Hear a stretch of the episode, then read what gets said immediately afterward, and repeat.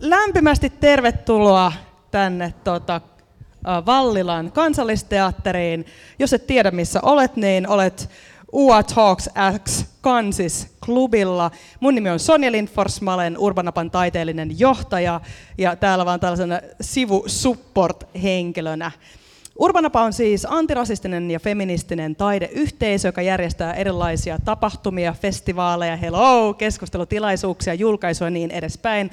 Ja me ollaan Olgan kanssa tehty aika paljon erilaisia asioita Urbanapan kontekstissa. Ja viime syksynä kesken kaiken pandemia paskan toisena olo, että jumalauta haluan keskustella kollegan kanssa, haluan nähdä, haluan olla taiteen äärellä, haluan puhua taidepolitiikasta, en jaksa ainoastaan Facebook-ränttejä ja Instagram-mökötysemojeita, vaan haluaisin ihan oikeasti jutella ystävän kanssa. Ja näin tuli unelmista totta, ja täällä me ollaan tänään. Ihanaa.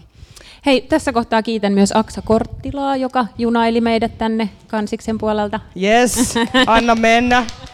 Siis junailu kannattaa aina, jos on tuota, jossain instituutioissa sisällä, niin ei muuta kuin junailemaan tällaisia upeita asioita. Um, yes, tällaisia housekeeping notes, eli baari ompi auki. Hei Anna, ihanaa, että tulet. Baari on auki, aion kohta ottaa kuoharia. Tuolta takaa löytyy sukupuolineutraalit vessat. Ystävät, te olette aivan vapaita tulemaan ja menemään. Viimeksi oli jännityksen hetkiä jengillä, kun tässä alkoi keskustelu, että saako mennä. Saa mennä. Saa ihan, tämä on sun oma elämää. Sä saat mennä ihan vapaasti, tulla mennä, niin edespäin. Ei tarvi jotenkin hiiren hiljaisesti olla. Saa ihan käydä tuossa tiskillä tilaamassa, vaikka täällä on deepit keskustelut menossa. Mitäs muuta? Sitten mä luen meidän turvallisemman tilan ohjeet, jotka menevät siis seuraavaksi. Eli seuraavasti, eli ei tehdä olettamuksia suostumisen suhteen, suostumusta tulee kysyä ja se saattaa muuttua. Kunnioitetaan omia ja toisten fyysisiä, henkisiä ja emotionaalisia rajoja. Ei tehdä identiteettiin, seksuaalisuuteen, sukupuoleen, terveyteen tai taustaan liittyviä olettamuksia – Kunnioitetaan toisten mielipiteitä, uskomuksia ja kokemuksia silloinkin, kun ne eroavat omistamme. Pyritään olemaan tietoisia omista ennakkoluuloista ja etuoikeuksista sekä omasta käyttäytymisestä ja tilan käytöstä. Pyritään toimimaan positiivisesti ja yritetään, yritetään huolehtia toisistamme. Ja tämä on täysin syrjintävapaa tila, eli ei minkäänlaista syrjivää käytöstä, ei rasismia, seksismia, homofobiaa, transfobiaa, ableismia, lihavuusfobiaa, TMS. Ja toki äh, uskon ja toivon ja oletan, että me kaikki otetaan näistä yhteisesti koppi. Mä olen täällä Urbanapan puolesta, jos tulee sellainen olo, että nyt tarvitsee johonkin puuttua, niin mua voi tulla vetämään hihasta täällä, mutta toivotaan, että kaikki menee hyvin. Yes! Mitäs muuta mun pitää sanoa? Sitten mä heitän pallon Olgalle. Olga on meillä täällä hostaamassa ja meillä on aivan upeat vieraat. Hei sellainen, että siis tuolla on meidän upea DJ, Rosa Koko. Oikeasti, sit kun te järjestätte jotain, hän on myös aivan upea tanssia, esiintyjä, järjestäjä, pioneeri monella tavalla, tasolla. Jos tarvii omiin tota, eventteihin DJtä, niin hän on aivan upea. Eli sitten kun me jäädään tämän paneelin jälkeen keskustelemaan ja nauttimaan elämästämme, niin Rosa kuljettaa meidät musiikin avulla muihin maailmoihin. Yes. Ei muuta kuin Olgalle koppi, ja nyt mä annan tämän mikin itse teille. Uh. Kiitos Sonja. Yes, eli mun nimi on Olga Palo ja tota, tervetuloa UA Talksiin. Meidän tämänkertainen otsikko on kollektiivinen työskentely. Tässä oli vielä joku alaotsikko. Uudet työskentely. työskentelytavat ja muuttuvat metodit. Nyt mä esittelen ensiksi äh, meidän vieraat. Eli tuolta Heidi Soidinsalo, äänisuunnittelija, opettaja. Hän tekee myös esityksiä, esitysdramaturgiaa, äänitaidetta, välillä kirjoittaa ja toimii tällä hetkellä Vauhaus-kollektiivissa. Ja Heidi mainitsi ennen tätä, että hän on aina toiminut jossakin ryhmässä. Moikka. Moikka. Sitten siellä Even Min, dramaturgi, esitysten tekijä, kirjoittaja. Ja se toimit tällä hetkellä Deep Time Trans-kollektiivissa. Kyllä. Moi. Moi. Ja sitten Noora Dadu, näyttelijä, käsikirjoittaja, ohjaaja. Hyvä. Anteeksi, mun muistiinpanoissa lukee Dady. tota. Kiitos. Jep. Tämä olkoon äh, maistiainen toivottavasti siitä, kuinka rentoa tämä ilta tulee olemaan. Äh, tota, ähm, joo, tämä on ollut kulttuurin täyteinen viikko. Toivottavasti olette päässeet nauttimaan esim. Urbanapa Ateneumista ja kirjamessuista ja sen sellaisesta. Tota, mulla on kysymyksiä. Mä tiedän, että täällä katsomossa on myös hirveästi osaamista tai varmaan myös lisää kysymyksiä tähän aiheeseen liittyen, niin yritetään avata aina tilanteen niin salliessa niin myös sinne päin. Joo, mutta tarkoitus olisi nyt siis keskustella kollektiivisesta työskentelystä. Tota, mä mietin, että pitäisikö meidän eka vähän jotenkin määritellä, että mitä se tarkoittaa. Tai että jos me puhutaan kollektiivisesta työskentelystä, niin minkälaisista, mitä kaikkia eri työtapoja se voi mahdollistaa. Tai että välillä mä puhun vaikka vähän hierarkkisesta, välillä kollektiivisesta, horisontaalisesta. Mm, onko teillä jotain muita termejä, joita te haluatte lisätä tähän? Syvä hiljaisuus. Tota, no, ehkä jos mä itse niin vaan, että, että kollektiivinen ei mun nähdäkseni välttämättä tarkoita sitä, että kaikki tekisi aina kaikkea samalla tavalla. Niin kuin ehkä tämän, tämän tyyppistä rajanvetoa yritän vaan tässä. Varmaan käytetään rinnakkain näitä termejä. Entä haluaisiko joku sanoa, että mikä se olisi sit se perinteinen tapa tehdä, esim. Te, no, teatteria, nyt kun puhutaan tässä kontekstissa, silleen tosi raffisti, jos niin, että mikä se nyt, mikä se nyt on se perinne, jota vasten tässä tehdään? Mä ajattelin, että mä tuun tänne vaan kuuntelemaan, mutta tota, nyt kun lähdettiin tästä, niin, niin no, eh, ehkä se on se tavallisin tapa tehdä teatteria. On, on se hyvin hierarkkinen niin kuin jonkinlainen pyramidimalli, jossa kaikki päätyy kohti niin kuin yhtä suurta pomoa. Ja monesti vielä niin kuin teatterin puolella, mm, vaikka en mä tiedä onko nykyään enää niin omassa työskentelyssä, mutta varmaan työhistoriassa, niin eniten on tehnyt töitä siihen tapaan, että esimerkiksi tehdään näytelmä niin, että ohjaaja on auteur ja jollain tavalla kaikki on alisteisia ohjaajalle myös niin kuin taiteellinen suunnitteluryhmä sitten loppu, loppupeleissä, näin ei saisi sanoa loppupeleissä. Mutta siis tota, no tässä tuli tätä hierarkiaa, kielen hierarkiaa. Niin, niin, mutta nykyään on tietysti ihanasti se koko, koko paketti on muuttunut tosi paljon ja näitä on niin kuin kyseenalaistettu. Varsinkin mä oon huomannut niin kuin suunnittelijoiden kesken on alkanut ehkä tapahtua aika paljon semmoista, että sinne on tullut toimijuutta tai valtaa tai niin kuin taiteilijuutta näkyviin eri, eri tavalla. Mutta joo, nyt mä jo lähdin, siirryin seuraavaan aiheeseen. Ei se mitään. Haluatteko täydentää tätä perinnettä vielä? Mm, no mulla on aika vähän kokemuksia perinteisestä teatterin tekemisestä, mutta niin mä oon ymmärtänyt, että siinä olisi tavallaan se teksti, ja sitten tulee ohjaajakuvioihin ehkä lavastaja, ja lavastaja tekee pienoismallin, ja sitten sen ympärille kokoonnutaan jotenkin, mä niin ymmärsin, että se on monesti just tällainen se malli, mutta itsellä ei ole siitä hirveästi kokemuksia, mutta sitten taas mä oon niin tehnyt aiemmin enemmän leffa-alalla, mikä on ehkä vielä hierarkkisempi, koska mitä enemmän rahaa, niin musta tuntuu, että sillä on aina niin kuin ne hierarkkioita on myös li, niin kuin enemmän, että mitä enemmän on budjettia, ja leffa-alalla se niin kuin näkyy vielä enemmän mun mielestä. Yeah.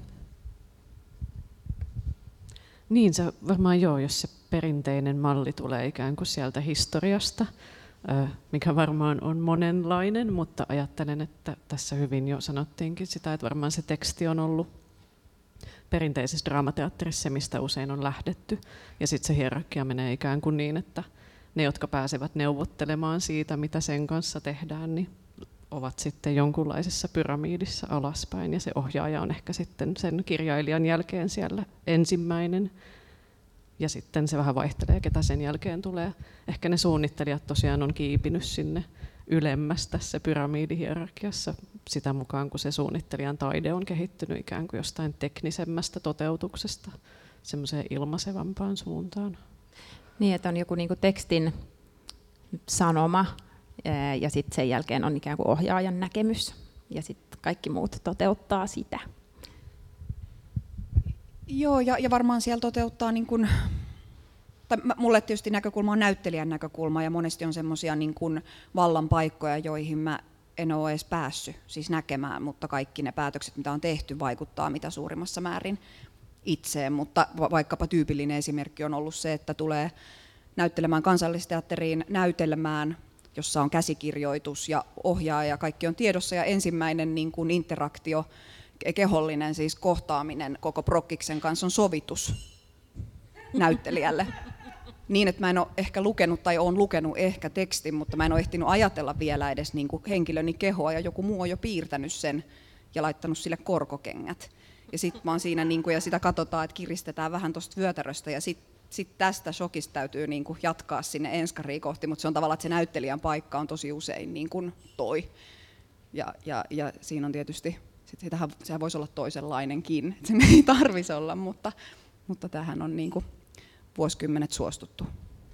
Hei, kertokaa kaikki lyhyesti tai miksei pitkästikin, että tota, missä produktioissa tai yhteyksissä te olette ollut näiden kollektiivisen työskentelyn kysymysten äärellä. Öm, mä ehkä vielä siis tuosta mun alun hapuilevasta. Mua siis mä jännittää, niin siksi puhuin niin sekavia, ja en, enkä lupaa lopettaa.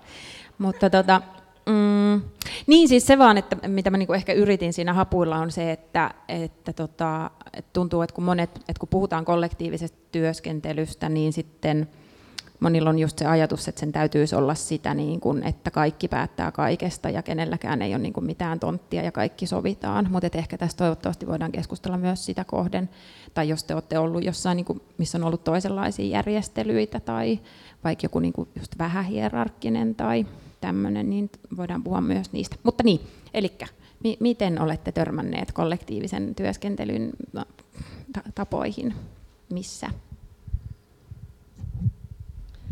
No,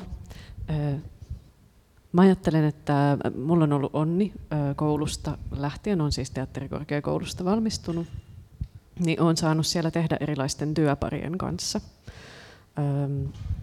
Ja ehkä sitä kautta on, on herännyt se kysymys, että voiko se oma työskentely tapahtua myös sen oman ilmeisimmän vastuualueen ulkopuolella. Että sen sijaan, että tekisin vain äänisuunnittelua, niin voinko tehdä myös vaikka esitysdramaturgiaa. Niin se on ollut aika läsnä mun mielestä itselläni aina. on aina toiminut itse asiassa jossain ryhmässä, tajusin. On vähän semmoinen ryhmänarkkari, en, en pärjää yksin, tarvitsen muita niin olen ollut semmoisessa ryhmässä kuin Underliebet aikanaan, joka perustettiin jo ennen kuin mä valmistuin. Ja se oli semmoinen ehkä, siinä oli sekaisin teatterin, tanssin, musiikin ammattilaisia. Se toimi aikansa. Ja sitten on ollut semmoisen taideteoksen kuin Vibesin parissa, missä oli myös seitsemän taiteilijaa, jotka, joiden kanssa yritettiin tehdä semmoista pitkää teosta jossa oli erilaisia ulostuloja. Se oli ehkä semmoinen, missä mä luulen, että se yritettiin mennä kohti sitä, että ei välttämättä ole mitään tonttijakoa, että kaikki voisi tehdä kaikkea. käytännössä se on mun mielestä aika vaikeaa, mutta hyvä kokeilu. Ja nyt toimin semmoisessa ryhmässä kuin Wow House, missä meitä on tota, seitsemän taiteilijaa ja tuottaja. Ja aika paljon teen myös sen niin kuin oman erityisosaamiseni kautta ja se tuntuu tällä hetkellä aika sopivalta. Joo, tämmöinen lyhyt Kiitos, listaus. Heidi. Even. Joo, mä rupesin miettimään tätä jotenkin niin kuin dramaturgin ammatin kautta, että musta niin dramaturgi, dramaturgin työ on jotain sellaista, niin kuin, joka on lähtökohtaisesti jollain tavalla niin kuin kollektiivista tai yhteistyöhön perustuvaa. Että jotenkin se on sellaista työtä, mikä vähän niin kuin sulaa tai, tai jotenkin liukenee muiden työhön jollain käsittämättömällä tavalla, tai ei aina niin käsittämättömällä, mutta kuitenkin, että jotenkin se on se myös, mikä mua siinä kiehtoo. Että jotenkin kun mä ajattelen kollektiivisuutta, niin mä rupean miettimään niin kuin vastuun ja vallan ja tekijyyden kysymyksiä, tai jotenkin nämä on ehkä ne kolme juttua. Ja sitten mä oon itse viime vuosina tehnyt yhteistyötä Teo Alaruonan kanssa, joka esitystaiteilija. Ollaan tehty yhdessä esityksiä siinä niin kuin dramaturgin positiossa ja tehty muutenkin aika niin kuin saman työryhmän kanssa tai silleen, että on paljon niin kuin, ää, samoja tyyppejä. Ja tämä oli itse asiassa, mitä myös Heidin kanssa aiemmin just puhuttiin, että se kollektiivisuus myös asettuu tosi eri tavalla, että jos on ihmisiä, joiden kanssa teet niin kuin useampia, tai että siinä on jatkuvuutta siinä duunissa, kun versus se, että on uusi työryhmä, ja miten se kollektiivisuus niin kuin siinä, tota, että se voi, yksi prosessi voi siinä voi niin kuin kestää tosi paljon aikaa, että ikään kuin löydetään ne tavat, mutta se on ihanaa, kun saa tehdä samoin ihmisten kanssa, niin sitten myös silleen pääsee kehittymään. Mutta mä nyt vähän hyppäsin jo seuraavaan, mutta tämä tuli vaan mieleen tästä. Ei haittaa. Joo. Noora. Kiitos. Joo, mulla on ehkä, ehkä oma historia niin kuin kollektiivisuuden kanssa on ollut semmoista vähän suunnittelematonta ja puoliksi niin kuin vahingossa ja nykien tai, tai eri, eri, niin kuin vaikkapa esimerkkinä, että on tullut mieleen, että en halua ohjaajaa ja sitten tehdään ilman ohjaajaa ja sitten tajuakin, että on erilaisten kysymysten kanssa kuin aiemmin ja vähän niin kuin humpsahtanut tekijäksi sillä niin ryhtymättä tekijäksi tai, tai sen enemmän sitä artikuloimatta. Toisin sanoen niin kuin suurin osa tekijyyden ja ton niin kuin hierarkioiden muuttumisesta on ollut semmoista niin kuin perse edellä puuhun meininkiä omalla osalla tai vähän niin kuin sokkona, sokkona menemistä. Mutta varmaan konkreettisimmat esimerkit nyt, missä voi kokea, että on sit alkanut jo kehittää jotain työtapoja, niin no se on ollut pari työskentelyä, mutta sillä hyvin jaettua oli Estella ja Sofia. Estella ja Sofia Kanalassa ja Estella ja Sofia Hypnoosissa. Kanalassa oli Estella ja Sofia Matkalla Manalassa esityksen jatkoosa, jotka Joanna Hartin kanssa ohjattiin, käsikirjoitettiin tai siis dramatisoitiin ja näyteltiin.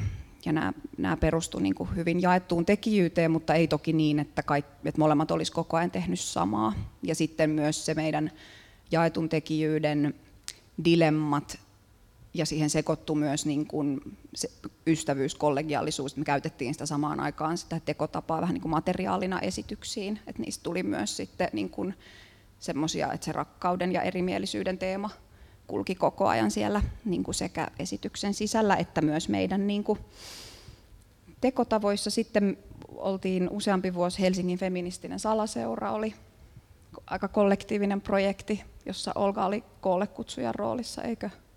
Joo. Joo. Ja siinä tutkittiin jonkun verran niin kuin,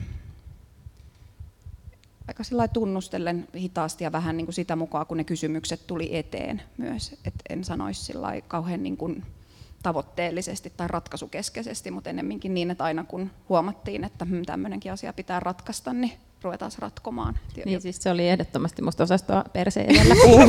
Mä yritin kauniisti. Ja sitten tota, sitten on niin kuin erinäisiä teoksia, yksittäisiä teoksia, jossa on ollut, oli vaikka tämmöinen H, hidas esitysprosessi, jossa oli Lauri Mattila oli koolle kutsuja ja siinä me vietiin musta aika paljonkin, niin kuin kehitettiin ihan semmoista konkreettisen niin kuin jaetun työskentelyn tapaa, mutta siinäkin jälleen kerran niin kuin näistä tuntuu niin kuin toistuvan tietyt kysymykset, jotka, jotka usein sit tulee niin kuin ennemmin tai myöhemmin aika isosti vastaan, ja, ja ehkä siksikin on kiva olla niin kuin täällä miettimässä, että onko jotain asioita, jotka vois hahmottaa jo vähän edeltä, tai onko jotain asioita, jotka vois artikuloida auki työskentelyn alkuvaiheessa niin, että ei sitten tarvitse kaksi viikkoa ennen aina yllättyä. Ja, ja tota, mutta niin kuin hienoja ja tosi ihania prosesseja ollut todella monella tapaa kaikki. Ja tällä hetkellä on Viiksi-instituutti, on semmoinen monivuotinen kollektiivi, jossa, jossa niin kuin tehdään prokkiksia ja työskennellään silloin tällöin. Siinä on, se on Joanna Hartin koolle kutsuma ja osittain tavallaan jatkaa ehkä sitä mun ja Joannan kaksin työskentelyä, mutta siinä on siis meidän lisäksi Hanna Raiskimäki, Niina Hosias, Luoma Niina Sillanpää ja Anna Antsalo, niin kuin viisi näyttelijää ja sitten elokuvataiteilija. Joo, kiitos. Äh, kun mainitsit tuon Helsingin feministisen salaseuran, niin ehkä mäkin sanon sen verran, että, että mä olin tosiaan semmoisessa kollektiivissa tai ryhmässä äh, koollekutsujana. Se ryhmä on edelleen olemassa, joskin tällä hetkellä ehkä enemmän semmoisena teenjuontikerhona, jossa rupatellaan, mutta katsotaan, josko me tehdään joku 20-vuotistaiteilijajuhla joskus. Mutta, tota, mutta sen ryhmän kanssa itse asiassa jossain vaiheessa tosi paljon mietittiin tota, me saatiin koneen säätiöltä rahoitus ja mietittiin, että mitä feminismi taiteen tekemisessä tarkoittaa nimenomaan, jos sitä ei mietitä niin kuin aiheen tasolla, vaan mietitään, että mitä, miten se näkyisi niissä tekoprosesseissa. En mä tiedä, löydettiinkö me niihin mitään vastauksia, mutta me tehtiin sen apurahavuoden päätteeksi tämmöinen julkaisu, jonka mä otin siis nyt mukaan, koska mä ajattelin, että tämä löytyy siis myös netistä, mutta mä mä voin pistää tämän kiertää, koska tämä on siis nyt julkaistu sitten ehkä jo kol, pari-kolme vuotta, että nämä monet kysymykset asettuisi varmaan tänä päivänä jo vähän eri tavalla, mutta ajattelin, että jos, jos mä pistän tämän kiertää täältä, siis kun humpsauttaa näin, niin sieltä tulee tosi monta tuommoista pienempää lärpykkää, joita voi selailla illan aikana, niin otatko kata vaikka sen, niin sen voi sinne jonnekin pöydille levitellä. Okei, hei, mutta tota, Heidi, sä mainitsit, että sä oot alusta alkaen tehnyt työparien kanssa koulusta lähtien. Noora sanoi, että vaikka esimerkiksi sellaiset tilanteet, että en halua ohjaajaa, on johdattanut. Onko muita syitä, minkä takia olette tehneet tai teette kollektiivisesti? Onko sitä niin ideologisia tai, tai tota, aiempiin kokemuksiin, johonkin henkilökohtaisiin tarpeisiin, muihin liittyviä syitä, että miksi näin? No niitä on varmasti liuta. Tota, koitan luetella vaikka muutaman tästä. Yksi on se, mistä just äsken tulikin Evenin kanssa lyhyesti puhuttua, niin se, että mä ajattelen, että taiteen tekeminen on aika raskasta siinä mielessä, että jos sitä haluaa tehdä jotenkin syvällisesti, niin siihen pitää antaa aika paljon itsestään ja olla ehkä aika henkilökohtaisella tasolla usein läsnä. Niin sitten, että pystyy olemaan jotenkin oma itsensä, niin se vaatii sitä, että tuntee niitä ihmisiä. Ja että mulla on vaikka jotain herkkiä pisteitä ja kaikilla muillakin on niitä, niin aina jos tekee ihmisten kanssa ensimmäistä kertaa, niin musta tuntuu, että se melkein menee siihen, että niitä sohii ja yrittää ymmärtää, että ketä nämä tyypit on, joiden kanssa mä toimin ja mitä he haluaa ja mitä minä haluan ja mitä me voitaisiin toimia yhdessä. Niin sitten se jotenkin pitkäjänteinen kollektiivinen työ musta helpottaa siinä, että se energia ei mene siihen, että saanko minä olla minä, saanko mä haluta näitä asioita, mitä mä haluan ja saanko mä tehdä sitä, mikä mua kiinnostaa. Vaan että ikään kuin se ollaan jo jotenkin käsitelty jollain tasolla. Totta kai ne muuttuu ja niitä pitää uudelleen neuvotella, mutta se on musta ollut tosi tärkeää. Että mulla on sellainen olo, että minä saan olla minä ja tehdä tätä, mitä mä haluan tehdä. Ja sitten ehkä mulla on ollut niin kuin taiteellisia ambitioita, mitkä vaatii sellaista aika syvää yhteistyötä. Esimerkiksi me ollaan tehty Anni Kleinin kanssa paljon sellaista playback-tekniikkaa käytetty, missä ikään kuin on vaikka joku ääninäyttelijä ja sitten on esiintyjä, joka huulisynkkaa sitä ääninäyttelijän puhumaa tekstiä, jota minä äänisuunnittelijan jotenkin sinne laitan ja sitten ohjaaja, vielä ohjaaja auttaa tässä koko kokonaisuudessa, niin sehän on tavallaan niin kuin neljän ihmisen hybridiasia, se semmoisen tyylilajin tekeminen, niin se ei oikein onnistu hierarkkisella metodilla, vaan siinä täytyy tapahtua tosi paljon neuvottelua. Niin tavallaan, jotta voi tehdä tosi monimutkaisia äänellisiä asioita, niin musta tuntuu, että se vaatii jonkunlaista kollektiivisuutta. Niin ehkä se on niin kuin sen taiteen laajenemisen kannalta myös ollut semmoinen välttämättömyys. Näin, nyt joku muu. Kiitos Heidi. Even. Mm, joo.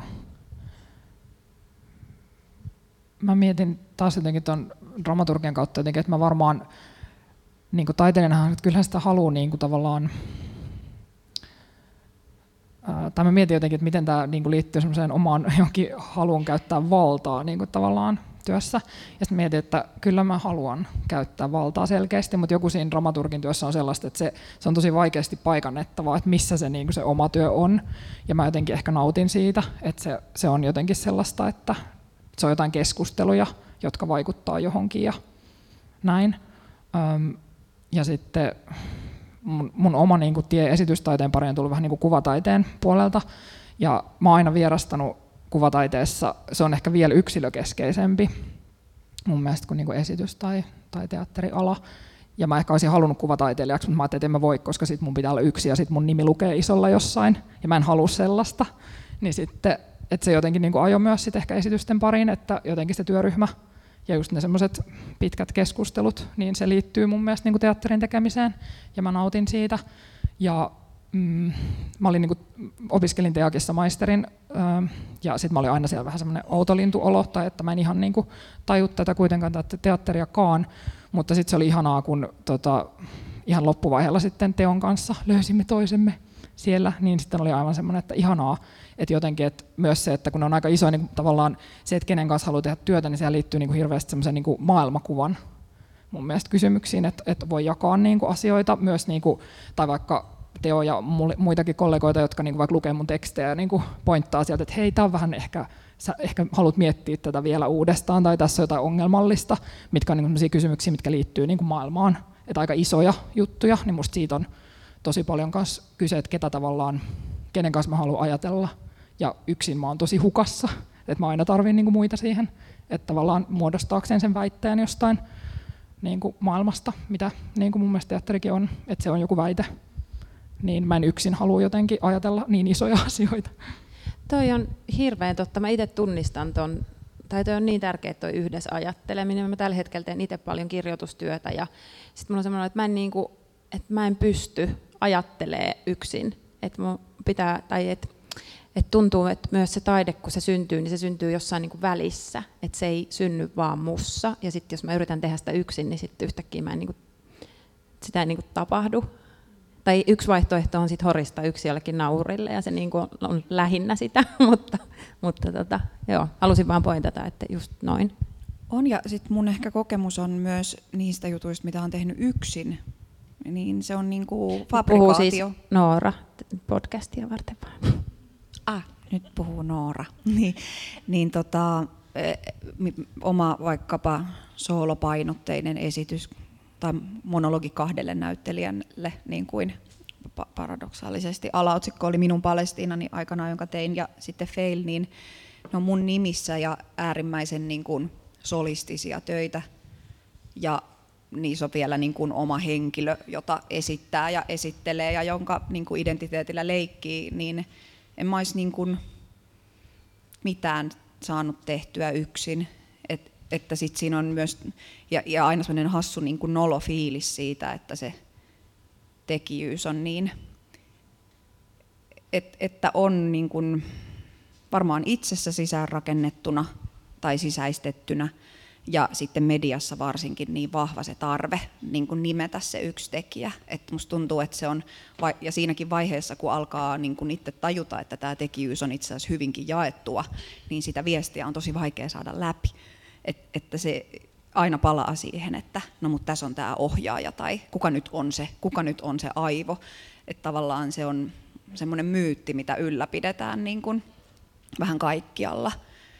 Ja, ja todellisuudessa, jos tarkastelee niin kuin omiakin tekeleitään, niin niissä on niin kuin exploitannut hyvin montaa ihmistä siinä niin kuin tekoprosessissa ja sillä omiin nimiin niin kuin tämä nyt oli tämmöinen tunnustus, mutta mä luulen, että tämä on aika monelle, niin kuin, että se tuntuu hassulta, niin kuin, varmaan semmoisiakin on, jotka kirjoittaa alusta loppuun itsekseen ja läväyttää ne sitten jonnekin, ja hyvä, hyvä niin heille. Niin toi on kiinnostava toi, että kuinka paljon media vaatii sitä, että tuntuu, mm. että vaikka se ryhmä olisi toiminut kuin, niin kuin tai vaikka ne ideat olisi kenen, niin sitten tavallaan jonkun niin kuin pääomaa se kasvattaa usein, just ehkä sitä kautta, että media haluaa ne yhdet kasvot tai kahdet kasvot, keille se sitten laitetaan. Tota, joo, sitten ehkä niin kuin itse tähän lisäisin tähän soppaan vielä, että kyllä tuntuu myös, että se tämä niin kuin nyt viimeaikainen puhe ylipäänsä vallasta ja jotenkin feministinen keskustelu, antirasistinen keskustelu, tämä niin on ehkä lisännyt tarvetta myös löytää uudenlaisia työtapoja, että se se on myös, tai ainakin itsellä oli silloin, vaikka itse asiassa paljon se meni varmaan vaan silleen, että nyt mä haluan tehdä noiden tyyppien kanssa jotain ja kutsun ne koolle ja sitten yhtäkkiä niin kuin paska lentää tuulettimeen ja on silleen, että kuka ei tiedä, miten tämä toimii. Mistä pääsen seuraavaan kysymykseen. Ää, niin, kun siis tuntuu, että nämä tämmöiset työtavat on ollut jo jonkin aikaa Suomessa tosi pinnalla, mutta niihin ei ole Mä en ole löytänyt ainakaan siis suomenkielistä mitään opasta. Jos teillä jollain on, niin sanokaa hip hei tai tulkaa kertomaan myöhemmin. Tota, tai jos teillä on, niin mä voin myös kerää semmoista lukulistaa, joka me voidaan laittaa sinne vaikka podcast-tietoihin. Mutta tota, niin, mihin, mi, mihin te olette, kenen puoleen te olette kääntynyt tai mistä te olette lähtenyt, kun te olette tajunnut olevanne jonkinlaisessa vähän hierarkkisessa prosessissa tai kun kun on tapahtunut jotain, että nyt tämä homma pitäisi niin kuin miettiä uudestaan, niin onko teillä ollut jotain askelmerkkejä joltakulta tai joltain teokselta, tai vai onko mennyt ihan päin helvettiin? Even. No, mulle tuli mieleen jotenkin niin kuin, äh, siis saavutettavuuden kysymykset niin kuin suhteessa kollektiivisuuteen, että tavallaan kun tehdään yhdessä, niin sittenhän siinä on helposti joku oletus siitä, että mikä, mitä se yhdessä tekeminen on tai ketä ne on, jota, jota pitää niin kuin ekaksi purkaa. Ää, ja sitten tulee siitä mieleen semmoinen praktiikka, mikä, mitä me ollaan nyt tuossa Deep Time Trans ää, työryhmässä käytetty, mitä, missä tällä hetkellä on, niin on semmoinen Jemina Lindholmin ja Jesse Bullivantin ää, Access Riders ää, tota, teksti, joka löytyy netistä. Se on muistaakseni Framein jotenkin tuottama, ähm, missä on siis tavallaan, että lähdetään niin työskentelemään yhdessä sellaisten raidereiden kautta, missä jokainen työryhmän jäsen voi niin kuin määrittää, että minkälaisia niin kuin rajoja, ähm, tarpeita ja toiveita tavallaan siihen työskentelyyn liittyy, ja ne voi liittyä vaikka niin kuin viestintään, mikä on minusta yksi aika tärkeä, niin kuin, miten ryhmän sisäinen viestintä vaikka, että kuka tykkää, että joku on silleen, että hei mulle ei sit saa soittaa puhelimella, tai että mä en tule vastaamaan, ja joku on silleen, että mä käytän vaan sähköpostia, mä en halua mihinkään WhatsApp-ryhmään, ja jollekin on tosi ok lähettää memejä kello kaksi yöllä lauantaina, jos se liittyy esitykseen, tai sille, että ihmisillä on hirveän erilaisia niin kuin, ähm, toiveita, ja sitten että me tehtiin sille, että me niin kuin kasattiin ne tavallaan kaikkien henkilökohtaiset toiveet ja tarpeet ja rajat, ja sitten tavallaan tehtiin siitä vielä semmoinen niin yhteinen tota, niin kuin, ää, doksi, mihin me tavallaan niin kuin kerättiin, ja sitten okei, okay, näihin me kaikki voidaan niin kuin sitoutua yhdessä. Ja siellä mun oli aika, niin kuin, ei, se, ei ne ollut mitenkään hirveän niin kuin ristiriidassa ne, että jotenkin semmoinen tarve niin kuin sellaiseen aika raamitettuun ja ennalta niin kuin, ää, ennakoivaan työskentelyyn tuli musta aika monelta esimerkiksi, että se ei ollut musta mikään semmoinen niin kuin hirveä eri tahtojen taistelu ollenkaan, vaan et, mutta et se teki niin jotenkin näkyväksi sitä. Ja se oli musta niin hieno projekti toi, toi tota Jeminan ja Jessin, tai jotenkin se, että ylipäänsä musta tuntuu, että kun me eletään niin prekaristi, ö, tai prekarilla kentällä, niin se, että mä edes uskallan sanoa mun tarpeita, niin se voi tuntua hurjalta, mutta että se pitäisi niin normalisoida, että, että työprosessit voi alkaa siitä, että katsotaan, että hei, miten me vaikka kommunikoidaan, että lähdetään, tai vaikka siitä, että tilaajan pitäisi aina puhua rahasta ennen kuin, se oli mikä yksi tuli siinä Jemina ja Jessin teksteissä, että, että freelancerin ei pitäisi olla se, joka kysyy sille, että kuulostaa kivalta, mutta maksetaanko tästä, että se pitäisi aina olla jotain, mitä se tilaaja tota, ottaa puheeksi. Siis todellakin, joo. Heidi. Niin, mä mietin just, että on, on niin itsellä ollut ehkä onnistuneempia ja vähemmän onnistuneita kokeiluja. Ja mietin, että mistä se johtuu, niin musta toi kuulosti jo ihanan mahtavan organisoidulta ja jotenkin strukturoidulta on päässyt tuollaiseen käsiksi vasta nyt tosi paljon myöhemmin. Että musta tuntuu, että se alkupiste on usein ollut se, että sitä lähtee niin tekemään ihmisten kanssa, joista tykkää, ja sitten olettaa, että me haluttaisiin tehdä samoja asioita, ja sitten ajan myötä käy ilmi, että voi, voi, voi, että siinähän on kaikenlaista, mikä on paljon mutkikkaampaa kuin se, että mä tykkään susta, tehdäänkö jotain. Ah, niin sitten ehkä just joo, pikkuhiljaa on oppinut sitä, että pitää alkaa perätä sitä, että vaikka olisi joku ihana tyyppi, niin mikä on se, mitä se haluaa tehdä? Haluaako se tehdä vaikka esityksen ja just haluaako se työskennellä vaikka pitkäkestoisesti tai lyhytkestoisesti? Haluaako se tehdä teatteria vai se ehkä haluukin tehdä tanssia, eikö se ehkä haluaa tehdä vain installaation? haluanko minä tehdä mitään näistä tai kenties teenkö kuunnelman, niin sitten tavallaan koko tämä neuvottelu pitäisi jotenkin lähteä aika alkeishiukkasista liikkeelle ehkä. Nyt mä en edes muista, mikä tämä kysymys oli. Mihin no se vaan, että ekoja kertoja kun olette lähtenyt, niin onko ollut jotain tavallaan kenen puoleen niin, kääntyä tai minkä puoleen kääntyä, askelmerkkejä, teoksia? Musta yllättävän vähän. Ja Opetetaanko koulussa, mä voin myös tässä samalla kysyä. No itse kävin aikanaan yhden kurssin, mistä oli mulle paljon apua. Se oli semmoinen irlantilainen teatteriohjaaja, jonka nimi oli Caroline McSweeney, joka piti semmoista devising-kurssia, ja se opetti semmoisen strukturoidun devising-menetelmän. missä kolmessa viikossa ikään kuin mennään hyvin kollektiivisesta struktuurista, eli ensimmäinen viikko divaisataan niin, että kuka tahansa voi tehdä mitä tahansa ja kaikki osallistuu. Toisella viikolla aletaan tehdä valintaa ja kolmannella viikolla joku valittu henkilö tekee siitä sen viimeisen rakenteellisen päätöksen ja päätetään, että sinä painelet nappeja, sinä hypit tuolla ja minä kerron täältä, missä kohtaa näin tapahtuu.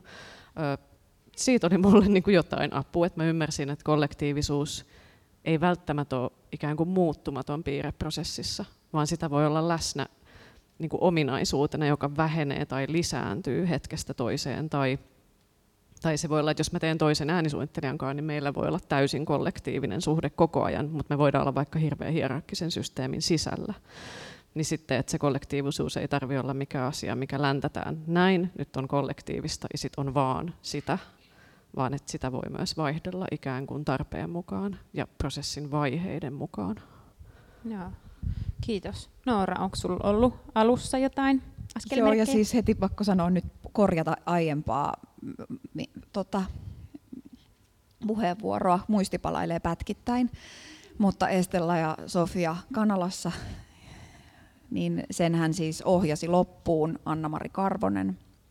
Ja Estella ja Sofia hypnoosissa, niin silloin me jo ennakoidusti kutsuttiin viimeiselle viikolle Minna Harjuniemi että vaikka me kannettiin Joannan kanssa vastuu prosessista ja ollaan siis ikään kuin jutun pääohjaajat, niin me ei selvitty missään tapauksessa näyttämölle ilman ulkopuolista katsetta. Mutta tämä oli varsinkin siinä Kanalassa, niin se tuli niin kuin kriisi, siis sen kautta, että me oltiin jotenkin ajateltu, että mennään vaan, ja sitten se tarve alkoi kasvaa, että me pystytään näyttelemään ilman, että joku katsoo meitä.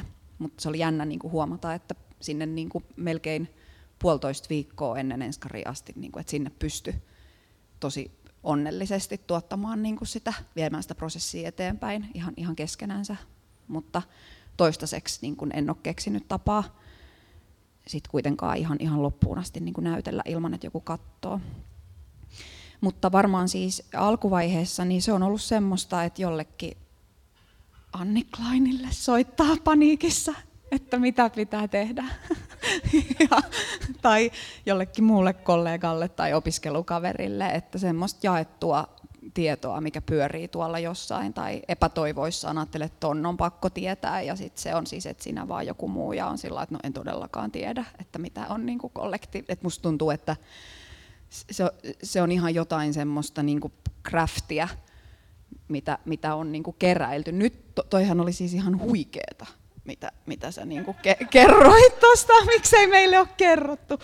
Miksei tätä Access Ridersia ole kerrottu kaikille, rajoja, tarpeita, toiveita. Mutta siis nyt tuntuu niin Viiksi-instituutissa, että ollaan oltu jo aika pitkällä. Meillä on ollut muutamia juttuja, on ollut vaikka se, että käytiin aluksi pitkä keskustelu ja monena päivänä käytiin sitä keskustelua niin kuin ilman kiirettä, lähtien siitä, että mitä kukin toivoo työskentelyltä, mitä kukin ei toivo työskentelyltä, niin kuin vähän ehkä samaa.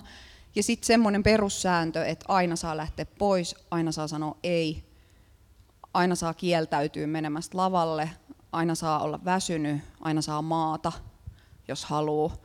Ja niin kuin reilu on kertoa muille sit, että nyt mä muuten lähden pois, niin kuin, että semmoinen tietty, että mikä on yhdistelmä omia rajoja ja toisaalta toisten huomioon ottamista – ja varsinkin se ei on musta semmoinen, mistä, missä on joutunut harjoittelemaan tosi paljon pois oppimista, koska näyttelijöille ei, ei ole mikään itsestäänselvyys.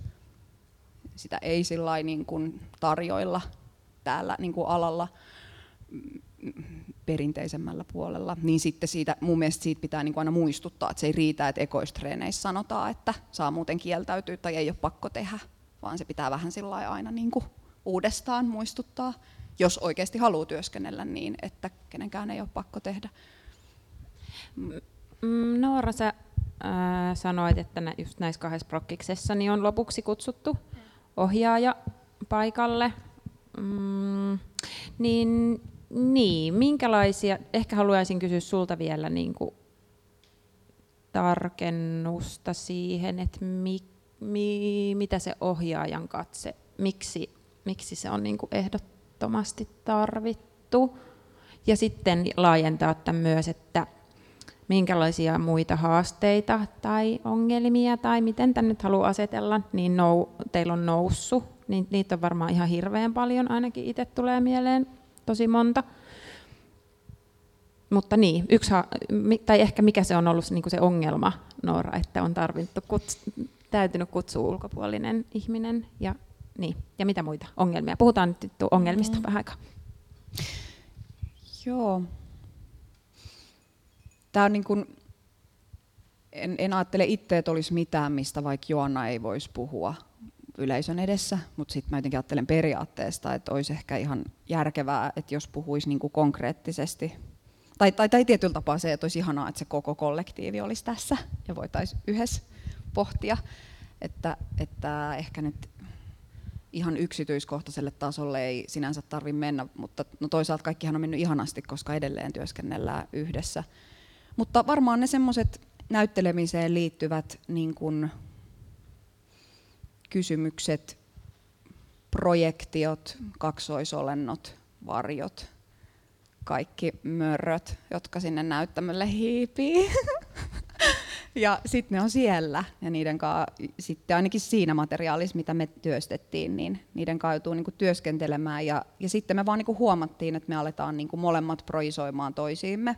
Siis mennät jotain niinku, konventioita niinku, tai Ei vaan, niin kuin me, että se draamallinen materiaali käsitteli myös jonkinlaisia pimeitä puolia, niin kuin ihmisiä, jotka puhuu vain yleviä asioita, mutta oikeasti haluaisi, että toinen on hiljaa tai puhuu ystävyyden kauneudesta, mutta oikeasti haluaa olla oikeassa tai, tai ei niin kuin nyt pelkästään pelkästään näin, mutta siis siinä oli Estella ja Sofia hahmot, jotka joilla on niin kuin, ne on rakkaimmat ystävykset, Rudolf Steinerin luomat hahmot, mutta niillä on täysin erilaiset maailmankuvat. Ja se ydinkysymys oli tavallaan se, että voiko kaksi ihmistä, joilla on oikeasti täysin erilaiset maailmankuvat, niin voiko ne, niin kuin suostuuko ne rakastamaan toisiaan, niin kuin, tai pystyykö ne, jos ne menee niin kuin sille tasolle, että mitään ei niin kuin peitetä. Ja toinen uskoo niin kuin pintaa ja toinen niin kuin johonkin pyhää voimaa, ja silloinhan se kysymys menee siihen, että suostutko sä olemaan tulkitsematta sen toisen ihmisen elämää oman maailmankuvasi kautta. Ja sitten lopulta se kysymys on niinku suhteessa, niinku, ja sitten kun me ollaan tämmöisen materiaalin kanssa tekemisissä, niin totta kai se menee siihen, että sitten me aletaan toivoa siltä, että se toinen näyttelisi eri tavalla. Ja, niinku, että, ja, ja, ja, ja se voi olla tosi hurjaa, siis se on niinku kuiluun katsomista, että siinä sitten joutuu niinku kohtaamaan oman pimeytensä ja sitten me todettiin, että me, me ei ehkä tarvi mennä tätä näin, näin niin kuin sekopäisen kautta. Että me voitaisiin myös niin kuin pyytää vain joku sanoa, että mitä täällä näyttämöllä nyt tapahtuu. Ja sittenhän se oli siis ihme, kun sinne astui Ami tilaan Anna-Mari ja, ja yhtäkkiä me ollaan sillä leikitään ja kikatetaan siellä ja ollaan maailman parhaita kavereita, niin kuin, että miten voi niin kuin minuutissa muuttuu kaikki. Et se, myös, et se oli toisaalta myös ihana oppitunti sille, että miksi sitä ohjaajaa myös sit niin kuin kaipaa tai mitä, mitä sen kanssa niin kuin toisaalta haluaa, haluaa tehdä. Vastasinko kysymykseen? Joo. Joo. Mitäs mu- muita haasteita tämmöinen siirtymä työtavassa on? Niin mä ehkä vielä, mä, mä, mä aavistelen, että tässä on tämmöinen norsu täällä huoneessa, joka on se ohjaaja, ja ikään kuin se ohjaaja, tai mä haluan ehkä vaan sanoa, että musta tuntuu, että usein tehdään sellainen analogia, en väitä, että teit niin, mutta että ikään kuin se ohjaaja jotenkin estäisi sen kollektiivisuuden tapahtumisen. Mm. Ja mä niin voimakkaasti ajattelen, että näin ei välttämättä ole. Mutta että se ohjaajan ammatti on varmaan siinä kysymyksen ytimessä, että miten, miten ne kollektiiviset työtavat voi järjestäytyä, jos se ohjaajan ikään kuin hierarkkisesti kaikkia ylempänä oleva positio puretaan, niin mitä se sitten on se ohjaajuus? Öö, niin, tai että jos se otetaan myös sieltä henkilöltä pois se niin kuin signeeraava ominaisuus, se, että se on hänen nimessään tapahtuva teos, niin sitten, tai että musta tuntuu, että se kollektiivisuuden kysymys usein kietoutuu siihen ohjaajuuden kysymykseen. Ja tässä mä ajattelen, että siellä koulussa on, on vielä ehkä töitä tehtävänä, mutta tästä varmaan ihmiset, jotka on siellä tällä hetkellä, niin tietää paremmin, että onko se mihin suuntaan mennyt, mutta tota, tämä tuli vaan mieleen. Ja sitten siihen liittyy ehkä se esitysdramaturgin myös niin kuin nousu, että tavallaan, jos mä ajattelen niitä teatterin rooleja, niin tota, nämä jotenkin kietoutuu ehkä toisiinsa. Ja että voiko tehdä niin kuin esiintyjälähtöistä kollektiivista teosta niin, että siellä vaikka on just se ohjaaja tai missä se neuvottelu sitten tapahtuu ja kuka saa päättää, siitähän se usein jotenkin kilpistyy, että kenen teos se on, kuka sanoo sen viimeisen sanan tai kuka katsoo ulkopuolelta ja kertoo mikä on hyvä. Joo, ei kun todellakin. Ähm, itse mietin tällä hetkellä yksi, mikä niin kuin ainakin mihin itse on törmännyt, niin on se niin kuin vastuun kysymys myös, että miten sitä jaetaan valtaa, mutta että miten, miten sitä vastuuta jaetaan, koska sit usein, varsinkin jos on ollut kyse niin kuin jostain tosi vähän tai ei ollenkaan rahoitetuista niin kuin puuhasteluista, niin sit usein se on niin kuin jonkun yhden ihmisen intohimo projekti ja sitten välttämättä ei muiden samalla tavalla. Ja se on ehkä ollut se yksi, mihin on itse törmännyt, että miten se sanotetaan tai miten se neuvotellaan, että kuinka paljon kukin on siinä mukana, siis kuinka iso osa kenenkin ihmisen sielusta se, se on. Mutta miten te olette niinku jakanut esimerkiksi vastuuta työryhmissä? Öö, mä huomaan, että mun tekee mieli vielä kommentoida, mitä Kommentoi. Heidi Joo. sanoi tuohon äsken, koska mä olisin sanonut aika, tai jotenkin puhunut just tuosta ohjaajuudesta ja sen tavalla, että, että se, tuleeko siitä semmoinen joku Tota, puhu siitä. Puhu, joo, puhu. tota, tai mietin just semmoista, niin kuin, mikä mulle tuli ekana mieleen tavallaan semmoisesta, en mä tiedä epäonnistuneesta, se kuulostaa vähän pahalta, mutta että yksi duuni tulee heti mieleen, missä mä, tavalla, tai jotenkin ehkä se liittyy myös tuohon, että kenen intohimona tämä esitys on, tai joku taide, että koska yleensä se on kuitenkin, että se on joku tai jotkut, joilla on silleen, että okei, tämän pitää nyt olla olemassa. Ja sitten mä oon tehnyt yhden sellaisen, en mainitse nimiä tässä, mutta niin esityksen, mikä selkeästi syntyi niin mun intohimosta. Mä että tämä, tämä jotenkin, joo. Ja sitten mä niin annoin sen tavallaan mun ystävälle, joka ohjasi sen, joka oli silleen, että okei, nyt mulla on tämä. Ja sitten mä halusin olla itse niin positiossa siinä, se oli mun ihan ekoja dramaturgiduuneja. Sitten mä olin silleen, haluan olla dramaturgina täällä etäällä ja jotenkin tee sinä siellä jotain ja minä sitten kommentoin täältä.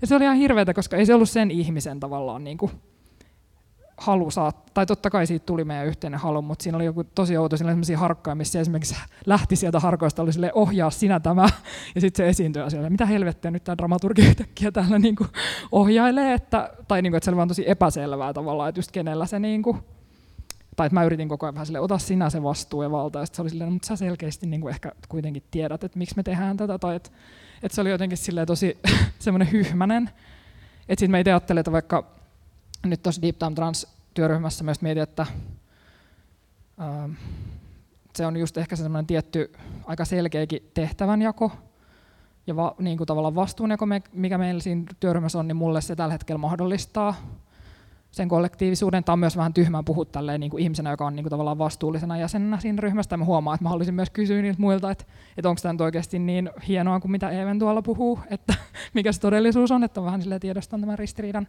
Mutta siis tavallaan, että meillä on vaikka ollut tosi selkeät, että minä ja Teo kannetaan vastuuta ja sitten tavallaan toivotaan, että se sitten niin kuin, tavallaan, että ne jotenkin rajoja ja rakkautta sillä tavalla, että, että kaikki saisi vapauden siinä omalla tontillaan tehdä ja kaikki saa niin kuin vaikuttaa siihen, että, että siinä ei ole kuitenkaan sellaista selkeää, niin kuin, että tämä on nyt tämän yhden ihmisen taide, vaan että, mutta että tosi selkeästi yritetään puhua, että mitä sinulta odotetaan, että, että se ei jäisi semmoiseksi hyhmäiseksi ja epäselväksi. Tässä on nyt niin, piipuu, miljoona kysymystä jotenkin päällekkäin, josta mä silleen, että mihin, tai että kunhan nyt vaan ei unohdeta näitä.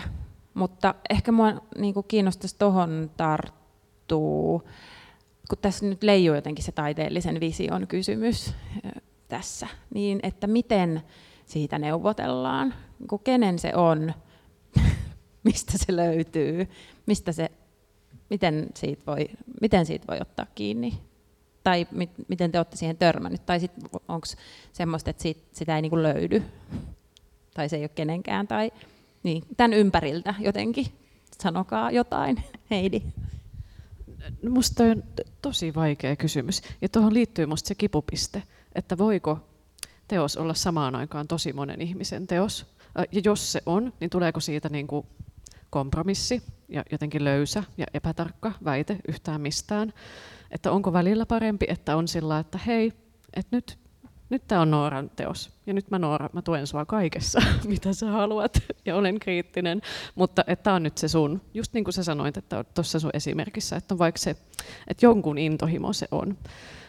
Ja jos kaikki saa sanoa siihen, ja sen pitäisi olla niin kuin aina kaikkien yhteinen, niin sitten voi olla, että se yhtäkkiä kääntyy niin, että se ei ole kenenkään. Ja sitten sit, sit kellään ei ole kivaa, ja sitten se ei myöskään ole kiinnostavaa taidetta yleensä.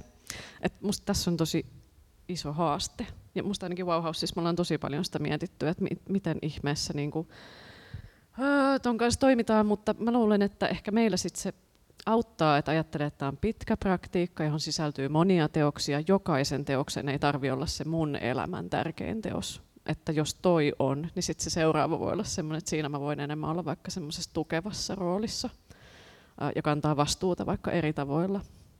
Ja sitten mä vielä sanoin, että mä luulen, että se liittyy myös siihen, että kuka sen määrittää, että mitä me lähdetään tekemään. Että tavallaan olla siinä neuvottelussa läsnä, että mitä me ylipäätään aiotaan tehdä, niin se antaa mulle semmoisen olo, että mä jotenkin omistan tätä. Miten se neuvottelu niin kuin käydään? Hyvä kysymys. Siis on hirveetä myös, kun ei kukaan tiedä, mutta siksi me nyt ollaan tässä. Usein meillä ainakin Wow Houseissa on ollut silleen, että nyt täällä kollegat niin podcastia, et, et podcastista ette näe, että miten mä jotenkin viiton hädissäni tuonne yleisön suuntaan. Mun mielestä meillä tehdään niin, että ihmiset tuo ideoita ja sitten niistä keskustellaan. Ja sitten jos ne kiinnostaa myös jotakuta muuta, niin usein sitten joku muukin lähtee niitä työstämään ja sitten niistä syntyy jotain. Yksi realiteetti on se, että apurahahakemukset määrittävät sen, että jotain sinne on sanottava, että me aiotaan tehdä. Ja joku sen suunnitelman kirjoittaa. Ja sitten se teos on ikään kuin jo olemassa. Niin just. Siis kun meillä on tämmöinen mahdollisuus myös, kun te istutte siellä, niin haluatteko te sanoa jotain, vauhaussilaiset tai kohta Teo? Nostakaa kättä ylös, jos on semmoinen olo, että... Hyvä. Noora. Joo, ihan alusta asti ko- ollut koko ajan se on niin hassu fiilis, kun puhutaan hie- vähän hierarkkisista tai, ja sitten me ollaan täällä korokkeella ja te olette siellä. Ja, siellä ja mulla on tämä yksi mikrofoni niin, ja te vuorottelette siellä. diktaattori. Niin, mutta siis se, että t- täällä on niin paljon tietoa, tietoa ja tiedän, että niin kuin, tällä hetkellä niin kuin kuulijoiden joukossa on, on paljon semmoista niin kuin ihan käsityötaitoa ja tietoa ja taiteellista siis tietoa just näistä, näistä työtavoista, kaikkea semmoista, mistä itselle ei ole hajuakaan, niin myös siis kiinnostaa ihan, että, että tosi kivaa, jos, jos haluatte jakaa jotain. Mutta tota, miten tekijyys jakautuu, niin mä ehkä, ehkä Viiksi-instituutin kohdalla koen, että, että Joanna, joka on koolle kutsuja, niin on, on siinä ja sitä me ollaan niin kuin jouduttu tarkentamaan myös työprosessin aikana, kun ehkä lähettiin aluksi semmoiseen, että me ollaan niin kuin tasa, tasavertainen kollektiivi ja myös niin kuin luodaan yhteinen visio ja näin. Ja jollain tapaa ollaan niin kuin luotukin, mutta sitten jossain kohti tajus jotenkin sen, että tämä juttu voisi jatkua, jos mä jäisin vaikka tästä vege. Tai itse asiassa, mutta tämä ei voisi jatkua, jos Joanna jäisi tästä vege. Tai joku, joku semmoinen niin kuin lasku, mistä niin kuin jotenkin myös tajus sen, että, että sen niin kuin rooli jotenkin koolle kutsujana nimenomaan ja sen idean niin kuin pitkäaikaisena kantajana ja eteenpäin viejänä on niin kuin merkittävä ja, ja elintärkeä sille tämänhetkiselle produktiolle ja myös tuleville produktioille. Mutta sitten sen itse niin kuin teosprosessin aikana niin on aika paljon jaettu tekijyyttä ja etitty ihan siis jopa niin kuin runnomalla keinoja niin kuin luoda sitä niin, ettei se olisi vaan, että kellä sattuu tulee sit joku idea. Että esimerkiksi yksi konkreettinen juttu on ollut se, että me ollaan luotu, niin kuin, siinä on niin kuin viisi leffaa siinä esityksessä, ja joista aina niin kuin jokainen jäsen on niin kuin luonut yhden, vaikka näinkin kökkö, kökkö tavalla, mutta siinä on niin kuin sitten, ja, ja ne on ollut sit kokonaan aina niin kuin sen sen vastuulla, kuka sen on tehnyt, mutta tietenkin on saanut sit pyytää mitä tahansa muilta tai, tai mistä vaan, että sitten joku toinen on saattanut, jos, jos vaikka henkilö X on halunnut leffansa jonkun biisin, mutta ei osaa säveltää, niin sitten se on kysynyt, että voisiko joku säveltää tähän tai keksiä jonkun ja jotenkin näin. Mutta se on ollut niinku älyttömän hauskaa ja sitten se on myös tuonut siihen jotain semmoista muotoa, että ihmisten niinku ne on niin mykkäelokuvia periaatteessa, vaikka niissä on ääniä vähän, mutta, mutta ne, niin niissä on vähän erilaiset muodot ja ihmisten jonkinlaiset niin taidekäsityksetkin saattaa sieltä vähän pilkahdella. Ja sitten se toinen asia on ollut se, että meillä on ollut pyrkimyksenä tuoda niin praktiikoita lavalle, jossain määrin lähteä tutkimaan niin ihmisten näyttämökäsityksiä ja omaa niin näyt, näyt, näyttelijän tai ehkä tai näyttämöllä olevan henkilön praktiikkaa. Ja kun kaikilla on niin kuin pitkät historiat näyttämöllä, että se on yksi paikka, jossa on niin kuin elänyt, niin sinne kietoutuu jokaisen niin kuin historia tavallaan. Niin sitten ollaan niin kuin jaettu niitä omia historioita suhteessa näyttämöön ja sitten myös jaettu praktiikoita. Eli jokainen on vähän niin kuin toiminut tietyllä tapaa opettajana toisille. Ja siitä on, se on ollut semmoinen niin koulu, että siinä on niin kuin viisi oppilasta, ja, jotka on kaikki myös opettajia. Ja sitten tästä on niin kuin kehitty, lähetty kehiä sitä niin kuin instituuttiteosta teosta kohti. Ja se ei ollut mitenkään itsestään selvää. Esimerkiksi mun on ihan niin kuin todella vaikea keksiä mitään praktiikkaa. Mä en niin kuin osaa. Mutta se on saanut sitten olla auki. Et edelleen mulle on ollut se paikka siellä, vaikka mä en niin kuin osaa luoda praktiikkaa. Mä en tiedä, mitä se tarkoittaa, mutta mut sitten mä saan niin olla sen kysymyksen kanssa siellä. Miten Even, sä puhuit siitä, että teillä on niin kuin teon kanssa vastuu. Mm, vielä jotenkin tuota taiteellista visiota, tai te osaa myös kommentoida, jos haluat. Mutta miten te olette siitä niin kuin neuvotellut, tai miten se on teillä syntynyt, tai syntyy, kehkeytyy tänäkin päivänä? Mm. Hyvä kysymys. Mä jotenkin mietin sitä vastuuta, niin paljonhan taiteellisen työhön liittyy niin sitä hallinnollista vastuuta ja tavallaan sellaista ihan vaan, että vaikka työryhmien koolle kutsumista ja apurahahakemuskirjoittamista ja tuollaista. Musta tuntuu, että, että se mitä me teon kanssa työskennellään, niin just sitä tavallaan päästään siinä jakamaan tai, tai joudutaan joskus jakamaan, mutta siis että et se on ainakin keventää jotenkin sitä, sitä niin kuin tosi paljon. Ja sitten taas se taiteellinen, niin no se vähän varmaan riippuu teoksesta, että et ehkä niin kuin vaikka hirveän vaikea kysymys, mä huomaan, mä en osaa vastata oikeastaan, mutta siis vaikka osa teoksista, mitä me ollaan tehty, on perustunut vaikka niin teon kirjoittamaan tekstiin, jossa teo esiintyy, ja sitten mä oon niin dramaturgina siinä, mm, kuinka paljon siinä on ohjaamista, siinä on myös sitä, tai että se on vähän sille liukuu välillä sille puolelle, että mm, mutta että jollain tavalla kuitenkin, se on niin kuin sillä tavalla, tek, niin että se teksti jotenkin mulle kuitenkin jollain tavalla määrittää, että se on niin kuin, ja monesti sit niissä prosesseissa on myös ottanut semmoisen enemmän niin kuin, uh, eteenpäin vievän roolin, mm, mutta silti se niin kuin, en mä tiedä, mä koen niin kuin, jotenkin oman, tai sille mun taiteellinen ajattelu, tai mä pääsen niin kuin, työskentelemään oman taiteeni kanssa myös niiden sisällä, tai se on ehkä just sen dramaturgin ammatin tavallaan se, että mä koen, että kun mä pääsen vaan katsomaan ja keskustelemaan, niin mä koen, että se niinku toteutuu siinä, että ei se niinku, uh, niin. Ja sitten taas tässä Deep Time Transissa meillä on tosi iso työryhmä, uh, ja sitten tota, no se on niinku mun tavallaan, tai se liittyy mun niin teakin lopputyöhön se idea siitä, kun siis Deep Time Trans käsittelee queeria evoluutiota tai jotain queeria esihistoriaa, ja sitten kun se mun lopputyöteakkiin käsitteli niin kuin tavallaan tulevaisuutta tai jotain utopia, tulevaisuuden utopiaa, niin sitten mä olin, että okei, seuraava teos käsittelee sitten jotain, mikä on niin kuin tapahtunut tai mikä se menneisyys on.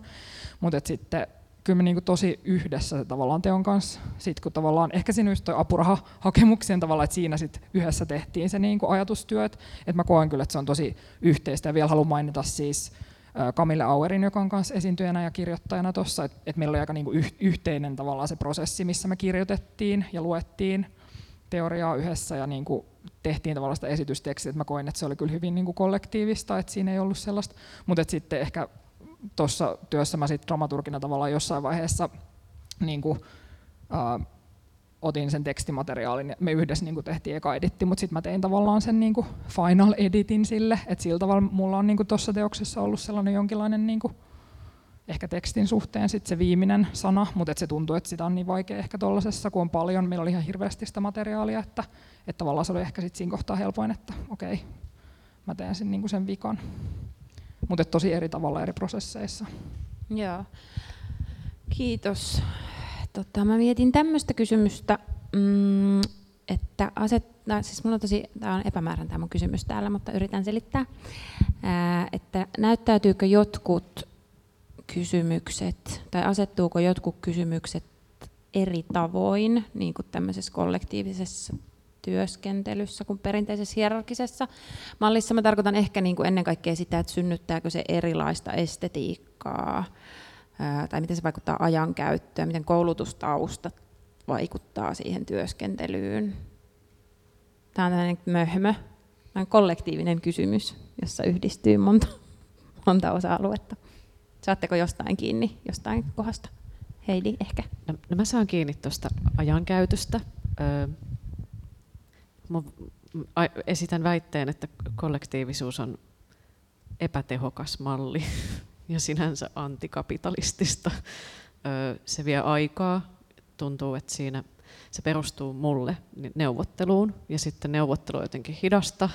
Ja sitä pitää aina, siis jos lähtee niin kuin alusta lähtee, niin sit se lähtee siitä, että neuvotellaan siitä, miten neuvotellaan ja mistä kaikesta aiomme neuvotella ja kenen kaikkien kanssa aiomme käydä tätä neuvottelua, niin onhan se tosi paljon nopeampaa, että joku tulee ja kertoo, että teemme näin. Ja sitten kaikki tekevät juuri niin. Niin se, se on niin kuin yksi, mikä siinä on, että musta se olisi ihanaa, että sille löytyisi vaikka rahoitusta, joka mahdollistaisi sen, että siinä voisi tehdä niin kuin pidempiä prosesseja, jossa sitä neuvottelua voisi käydä tosi rauhassa. Se ainakin tuli mieleen. Joo, joo tämän olen itsellekin laittanut tänne jotenkin puhuminen ja puhuminen ja puhuminen ja metatyö ja eli raha. Even. Ähm, mulle tuli nyt jotenkin sellainen niin kuin, tavallaan, ehkä semmoinen niin tyyli on ehkä semmoinen, missä monesti huomaa ihmisten eri taustat, tai että jos on niin kuin, niin kuin eri taidekäsitykset törmäävät jollain tavalla, tai semmoisissa prosessissa on joskus ollut mukana, että tavallaan kun sit se voi olla, että jos ei sitä kukaan määrittämässä, niin sitten siellä saattaa olla vähän silleen niin kuin eri, eri niin kuin, tai just ne taustat tulee ehkä sitä kautta. Ja ne voi olla aika niin kuin ehkä vaikeastikin artikuloitavia niin kuin ne asiat, että mi, miksi näin, mutta ne saattaa välillä niin kuin clashata tosi paljon. Ja sitten ihan niin kuin noista, vaikka jos on eri, eri olojen tyyppejä, niin sitten ihan vaan sellaiset niin kuin, ne oletukset vaikka työtavoista voi olla hyvin erilaiset, että vaikka suhteessa siihen, että kuinka paljon on valmis niin kuin, neuvottelemaan siitä omasta tontista, vai onko se enemmän silleen, niin kuin, että, että mä teen tätä ja sitten mä tuon sen tähän, tai että miten sitä niin kuin, just kuinka paljon vaikka noissa neuvotteluissa on mukana, minkälaista kieltä käyttää, niin kuin kieli voi olla hyvin erilainen, että, että siihen huomaa niin jatkuvasti niin kuin tässä tota, nykyisessäkin prosessissa, että, että kun tavallaan esityksen tekeminen on niin semmoista että niin kuin kerrytetään jotain yhteistietoa ja sitten siihen liittyy, alkaa liittyä jotain tiettyjä sanoja, mitkä voi olla kaikilla, tai et, mitähän sanoja me ollaan käytetty, mutta että on joku sana, vaikka puhutaan kaauksesta, ja sitten jokainen näkee niin kuin mielessään kaauksen eri tavalla, tai et, ja sitten sit ollaankin se, hetkonen, miten nämä meidän kaaukset jotenkin, että et kuitenkin tässä jotenkin jotain yhteistä niin kuin tehdään, mutta et se voi olla välillä tosi haurasta tavallaan, että miten se niin kuin jakaantuu, tai että se kieli voi tarkoittaa niin eri asioita sanat eri ihmisille, riippuen siitä, että mistä ne on niin tulossa. Jep. Sitten mietin tuosta koulutustaustasta, tai siihen liittyen myös, että, että ihmisillä on varmaan myös hirveän eri valmiuksia niin kuin riippuen, että minkä alan koulutuksen on saanut. Että varmaan siis voisin kuvitella, että jos on vaikka niin kuin ohjaaja tai vaikka koreografitaustainen ihminen, niin se valmius niin kuin he, äh, ruveta vetää sitä, tai et, en mä tiedä, mutta mä luulisin, että varmaan ohjaajille opetetaan sitä ryhmän vetämistä ihan toisella tavalla kuin, että jos joku on vaikka, niin kuin, en mä tiedä opetetaanko äänisuunnittelijoille ryhmän vetämistä, mutta että varmaan niin kuin tälleenkin lähtökohtaisesti ihmiset voi olla vähän niin kuin eri, niin, eri tilanteessa. Kuka?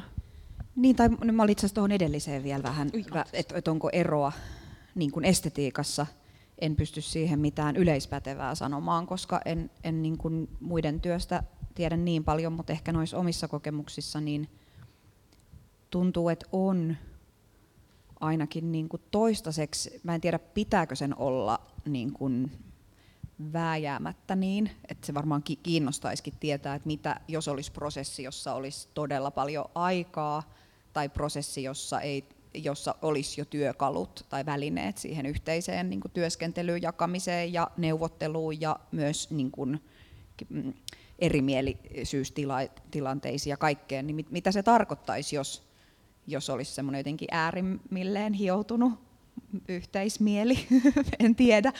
Mutta, mutta toistaiseksi ehkä se on, tuntuu, että kun on aiemmin tehnyt paljon vaikka devising tai, tai jonkinlaisissa niin prosessimuotoisissa menetelmissä töitä, ehkä semmoisella niin äärihierarkialla, että kaikkein tärkeintä on tehdä sairaan hieno teos siis että se on niin kuin, että mikään ei ole tärkeämpää kuin se, että tästä jutusta tulee tosi hieno ja kaikki, kaikki on sillä taiteellisesti tosi toteutuneita siellä näyttämöllä ja, ja tai niin kuin, että kaikki, kaikki, on ihan timantti ja yleisö vaan sillä pyörtyy.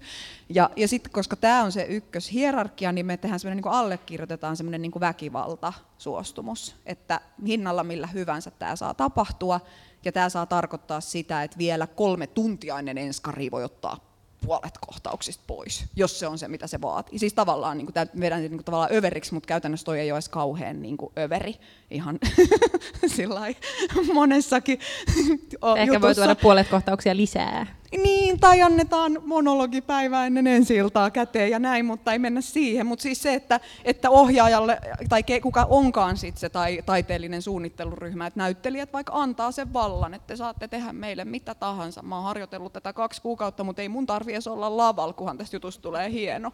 Ja sitten itketään jossain, niin, tää, niin sitten jos on kollektiivinen ryhmä, niin vaikka joku suuri niin kuin dramaturginen haltija sanoisikin mielessä, että tämä olisi parempi, jos tämä olisi puolta lyhyempi, niin ei me oteta sieltä niitä matskui pois. Siis vaan siksi, että siitä teoksesta tulisi niin kuin maailman tehokkain ja siistein esitys, vaan me halutaan sinne niin kuin ne kaikki jutut. Tai siis Viiksi-instituutti on neljä tuntia pitkä. se on, se on niin kuin sit sitä. Voi olla, että seuraava esitys on lyhyempi. Mutta niin kuin mä tarkoitan, että meidän piti tehdä se niin, jotta me saatiin ne kaikki asiat sinne. Ja se on niin kuin sen kollektiivisuuden seurausta jollain, jollain tavalla. Just, mä just niin. Heidi. Joo, äh, mietin myös, anteeksi, joo. Niin joku muu tekee toisin mietin myös sitä noista koulutustaustoista, musta sä oot niinku asian ytimessä, että näitä pitäisi ehkä opettaa enemmän, opettaa enemmän vaikka sitä, että miten kirjoitetaan työsuunnitelma tai miten tehdään budjetti, jotta ihmisillä halutessaan olisi se mahdollisuus ikään kuin ottaa sitä valtaa, jolloin ne saa myös sitä vastuuta. Sitten on niinku sellaisia ilmeisiä eroja, että jos mä oon vaikka äänisuunnittelija, niin on todennäköistä, että mä saan kytkeä kaiuttimen vaikka käyttää mikrofonia. Jos ihminen on koreografi, niin se ei niin kuin välttämättä ole lainkaan mahdollista, jolloin sitten olen ollut tilanteissa, jossa tehdään tosi kollektiivisesti ja joku on silleen, että mä haluan tämän videotykin ja sitten valon videosuunnittelija on sillä että no kun ei ole mun velvollisuus tehdä sitä, kun tämä ei ole mun tontti. niin sitten me tuijotetaan sitä tykkiä ja mietitään, että kukahan muu sen voisi laittaa. Niin on sekin musta tavallaan hölmöä ajatella, etteikö ihmisillä ole sitä erityisosaamista ja miten sitä voisi käyttää ja olla niin kuin tietoinen siitä, että sehän on ihan mahtavaa, että joku osaa kytkeä tuon videotykin ja että mitä sillä voi tehdä. Tota, vaikka neljän tunnin teoksia, niin sitten näin. Mutta joo, se vielä tuli mieleen siitä koulutustaustasta, että ehkä sitä voisi musta, ettei siitä kollektiivisuus tule sellainen olo, että mä en saa tehdä sitä, missä mä oon hyvä. Tai että ei saisi niinku tuoda sitä, että mä oon tehnyt tätä juttua aika pitkään, että tätä mä ehkä osaan, voin opetella myös muuta. Ja voin tehdä sitä muuta tai tätä omaani jonkun toisen kanssa, mutta että joo. Pidä Heidi se mikki, koska mä tiedän, että sä oot ainakin työskennellyt kollektiiveissa, just mitä mainitsit, Underliebet ja Vibes, jossa on ollut myös niin muiden mediumien tai muiden taiteen alojen ihmisiä, niin onko sieltä tullut, noussut jotenkin toisenlaisia työtapoja tai onko se vaikuttanut niin kuin jotenkin täh- tähän kollektiivisuuteen jollain lailla? No kyllä se minusta on ainakin herättävää, että kun teatterihan läht- teatteri on niin kuin kollektiivista, siis in a way, koska mm. sitä tosi harva tekee sitä ihan yksin. ei tule mieleen niin oikein yhtään esitystä, jos olisi oikeasti vain yksi ihminen, vaan että siellä on aina jotain ihmisiä, jotka yhdessä tekee sitä esitystä, ja sitten vielä se yleisö, joka yhdessä mahdollistaa se esityksen tapahtumisen. Plus kaikki siis ei-ihmisasiat, mitkä siihen liittyy, niin siellä on niin valtava iso möhkäle, klöntti. Mutta sitten joo, on just esimerkiksi nyt työskentelen vaikka taas säveltäjä Riikka Talvitien kanssa, joka on ihan mahtava, upea, kollektiivinen henkilö, mutta joka tulee sieltä musiikin maailmasta, mikä se klassinen maailma ei kyllä oikein ole kauhean kollektiivista. Mun kokemus siitä on, että se on todella hierarkista. Ja erityisesti se säveltäjä on siellä kyllä aika silleen nurkkaan ajettu siinä, että sen pitäisi olla semmoinen kaikki tietävä. Niin kyllä se musta on tosi opettavaista käydä siellä ja sitten tajuta myös sen, että mä en osaa sitä kieltä. Että on tosi paljon semmoista, mitä mun pitää kysyä jos on säveltäjä, minä ja pianisti ja me työskentelemme, niin jatkuvasti mun pitää kysyä ihan perusasioita, kuten tyyliin, voiko sen pianon laittaa näin päin lavalle, vai pitääkö sun olla noin päin? Haluatko nähdä ne nuotit vai voitko soittaa ulkomuistista? Jos laitan mikrofonin tähän, niin onko se niin kuin mahdollista, että teet tota? Tavallaan se, että yhtäkkiä kaikki pallot on ilmassa, niin sitten miten voisi suhtautua välillä siihen teatteriinkin niin, että kaikki konventiot on on vain konventioita, joita voi kyseenalaistaa, niin ehkä se paljastuu sieltä. Ja se, että pitää sit uskaltaa olla tyhmä. Ja nyt teen tonne, meillä on puolentoista viikon päästä teatteriviiruksessa ensi ilta semmoisesta viiruksia Zodiakin yhteistuotannosta, jossa on Hanna Ahti, Iida Kuningas, Aksin ja Lommi, Tatu Nenonen, Jani Mattisalo, Pia Rinne ja minä. Ja siinä tosi paljon mun mielestä tulee se, että kun on niin kuin vaikka draamataustainen esiintyjä ja hyvin nykytanssitaustainen esiintyjä, niin ne puhuu ihan eri kieltä. Niin yhtäkkiä tavallaan se, että jos sanotaan jotain sanoja, niin pitää uskaltaa voida kysyä, että mitä sä tarkoitat, onko tuo, puhummeko niin kuin samasta asiasta, ollaanko edes samalla planeetalla. Niin joo, kaikki välisyys on kiinnostavaa, koska siellä paljastuu ne konventiot ehkä. Joo, jep. Onko sulla Even lisättävää tai kommentoitavaa tähän? Mikä se kysymys olikaan? Ui. Ää, ehkä monilajisuus tai mitä mm, kysymyksiä tai uusia perspektiivejä ää, niin kuin muista taidelajeista, muodoista tulevien ihmisten kanssa työskentely on tarjonnut, tai sä oot itse aikaisemmin myös mm. niin kuin, tehnyt muuta. Niin. Uh, mulla ei tule tota, niin kuin taidemuodoista sinänsä mieleen. Mä jotenkin huomaan, että mä oon tässä, kun ollaan keskusteltu, niin miettinyt niin kuin tavallaan sitä, että mistä tämä joku tieto on mulle tullut aika paljon, niin tajun, että siis tämä on tosi niin kuin ilmiselvää tavallaan, mutta niin kuin myös niin kuin feministisestä keskustelustahan nämä monet niin kuin, äh, praktiikat ja ajatukset on tullut. Ja sitten mietin sitä niin kuin semmoista erityistä niin kuin haastetta niistä, niissä niin kuin, että jos joku työn, työskentelyn tapa vaikka nimetään feministiseksi ja sitten se, se niin kuin mahdollinen tai vähän hierarkkiseksi ja sitten jos se siinä koetaankin, niin kuin, että tämä ei nyt mennyt ihan näin tai että niin kuin se epäonnistuminen siinä, niin se on jollain tavalla niin kuin vielä jotenkin katkerampaa kuin silloin, että jos toimitaan niissä ns. kovissa rakenteissa.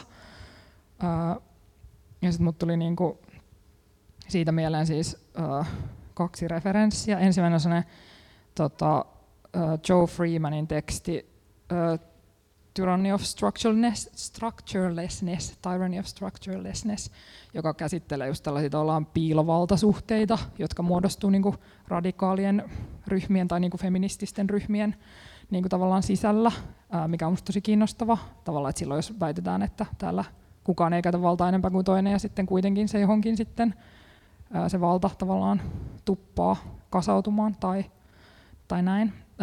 Ja sitten toinen referenssi oli semmoinen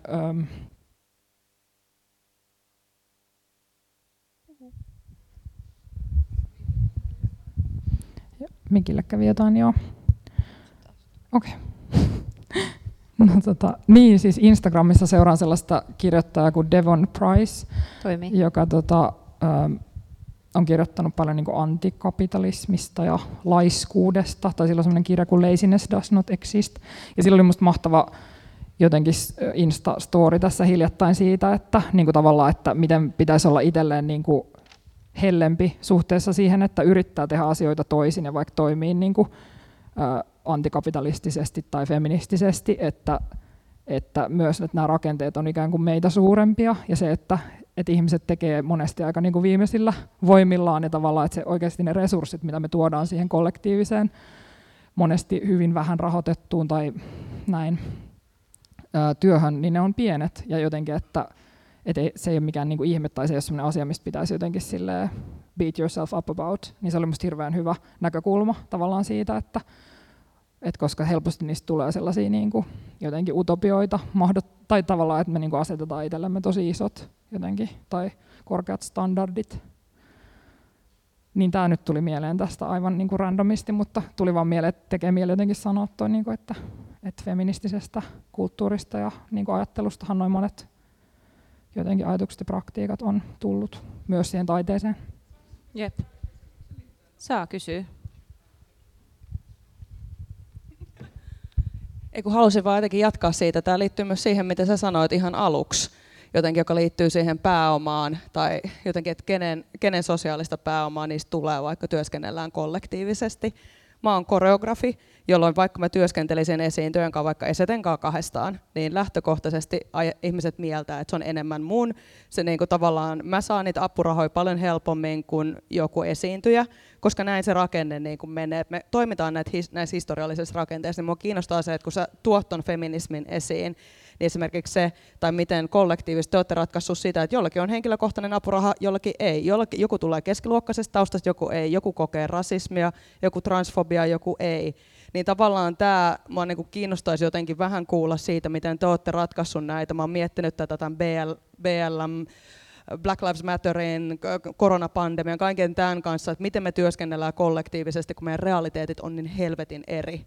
Ja sitten tavallaan, miten me eletään siinä, että hei nyt tehdään tätä yhdessä, mutta oikeasti mä saan apurahat, mulle tulee nimeä, sulle ei tule nimeä. Niin kuin jotenkin se, että mulla on access tänne tilaan, koska mulla on tämä koulutus, että niin kuin mä oon koreografi ja mä tunnen ton, koska se oli mun proffa ja sä et tunne. Et miten, tämän, millä, miten helvetissä niin näitten kanssa. Ja sitten että samaan aikaan sitä ei halua vahvistaa tai toistaa, kun haluaisi, että jotenkin mentäisi kohti matala hierarkisempia systeemejä, mutta samalla se tuntuu ihan hirveän tärkeältä sanoa. että totta kaikki, me ollaan kaikki valmistuttu teakista. Että myös jotenkin se, että kuka siihen kollektiiviin ylipäätänsä pääsee. Pääseekö ihminen, joka ei ole valmistunut kolle, niin kuin teakista sun kollektiiviin? Vai niin kuin, että jotenkin, että tässä on niin paljon sellaista niin kuin hiertymää vielä, mitä tuntuu, että, niin kuin, että meidän pitäisi päästä vielä jotenkin syvemmälle kuopsaamaan sitä ja sitten samaan aikaan se, että miten, että jos me tehdään kansikselle, olette, tai sä oot tehnyt, niin kuin myö, että tavallaan ollaan täällä rakenteissa, ja mitkä ne on ne odotukset, että miltä se niin kuin Noora Dadun tai niin kuin Viiksi-kollektiivin esitys näy, niin kuin näyttää, tai miltä sen pitäisi näyttää, että se on hyvä esitys. Kaikki se, mitä sä sanoit, että tämä on niin top-hierarkia, että nyt pitää tehdä helvetin hyvä esitys, kaikki niin kuin, ja allekirjoittaa se väkivallan sopimus, niin kiinnostaa vaan jotenkin se, että jos me tuodaan tämä feminismi tähän niin kuin jotenkin vielä, vielä tulokulmaksi, niin miten, miten te työskentelette kaikkien näiden hiertymien tai just sen, sen kanssa, että ihmisten, eri, ihmisten todellisuudet on tosi erilaisia? Nonni.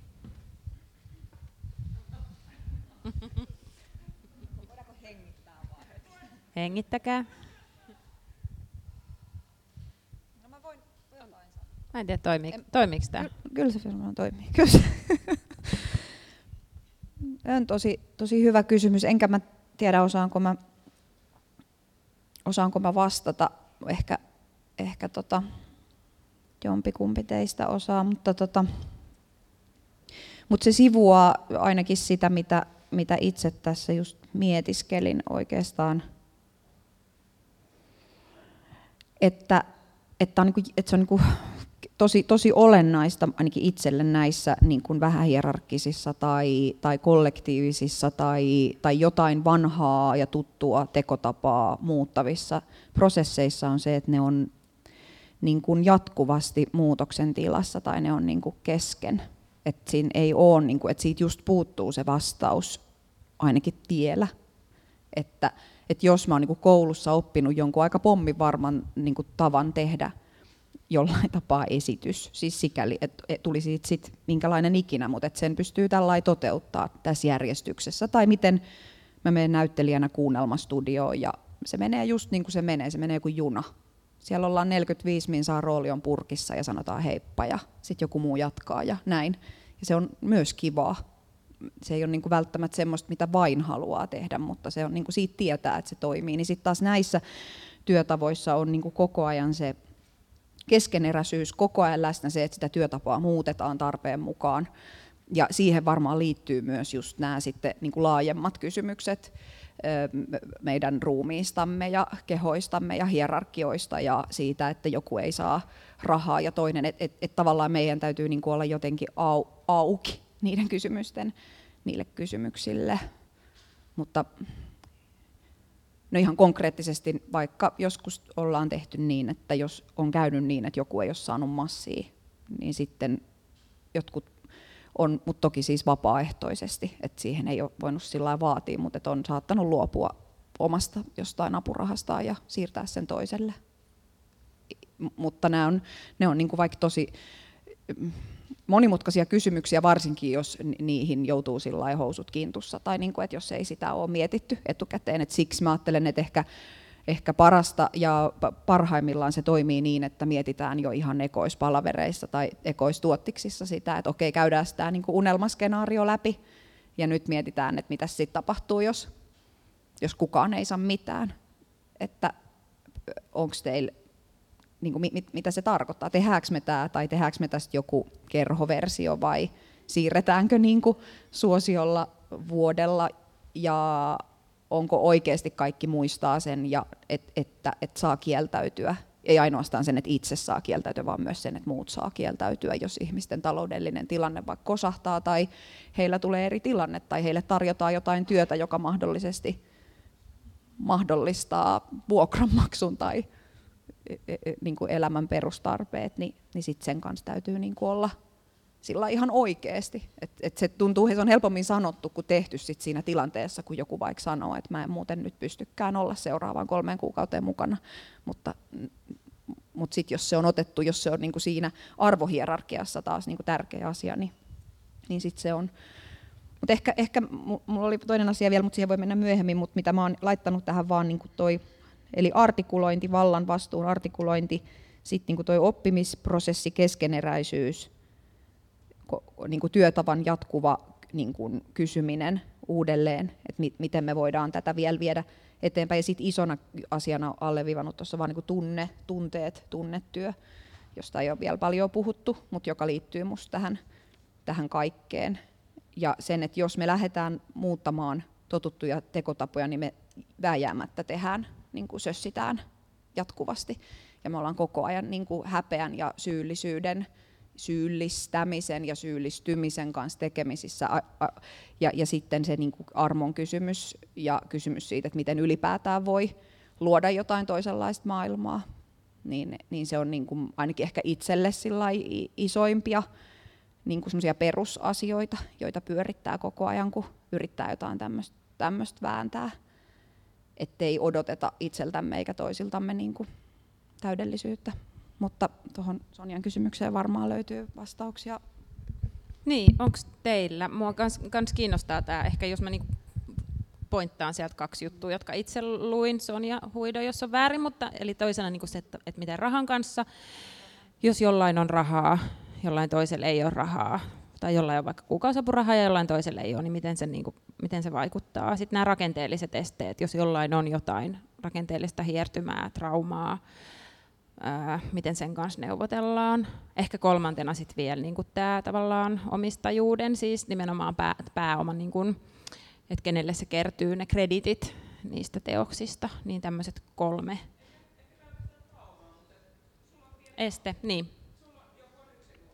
Kyllä.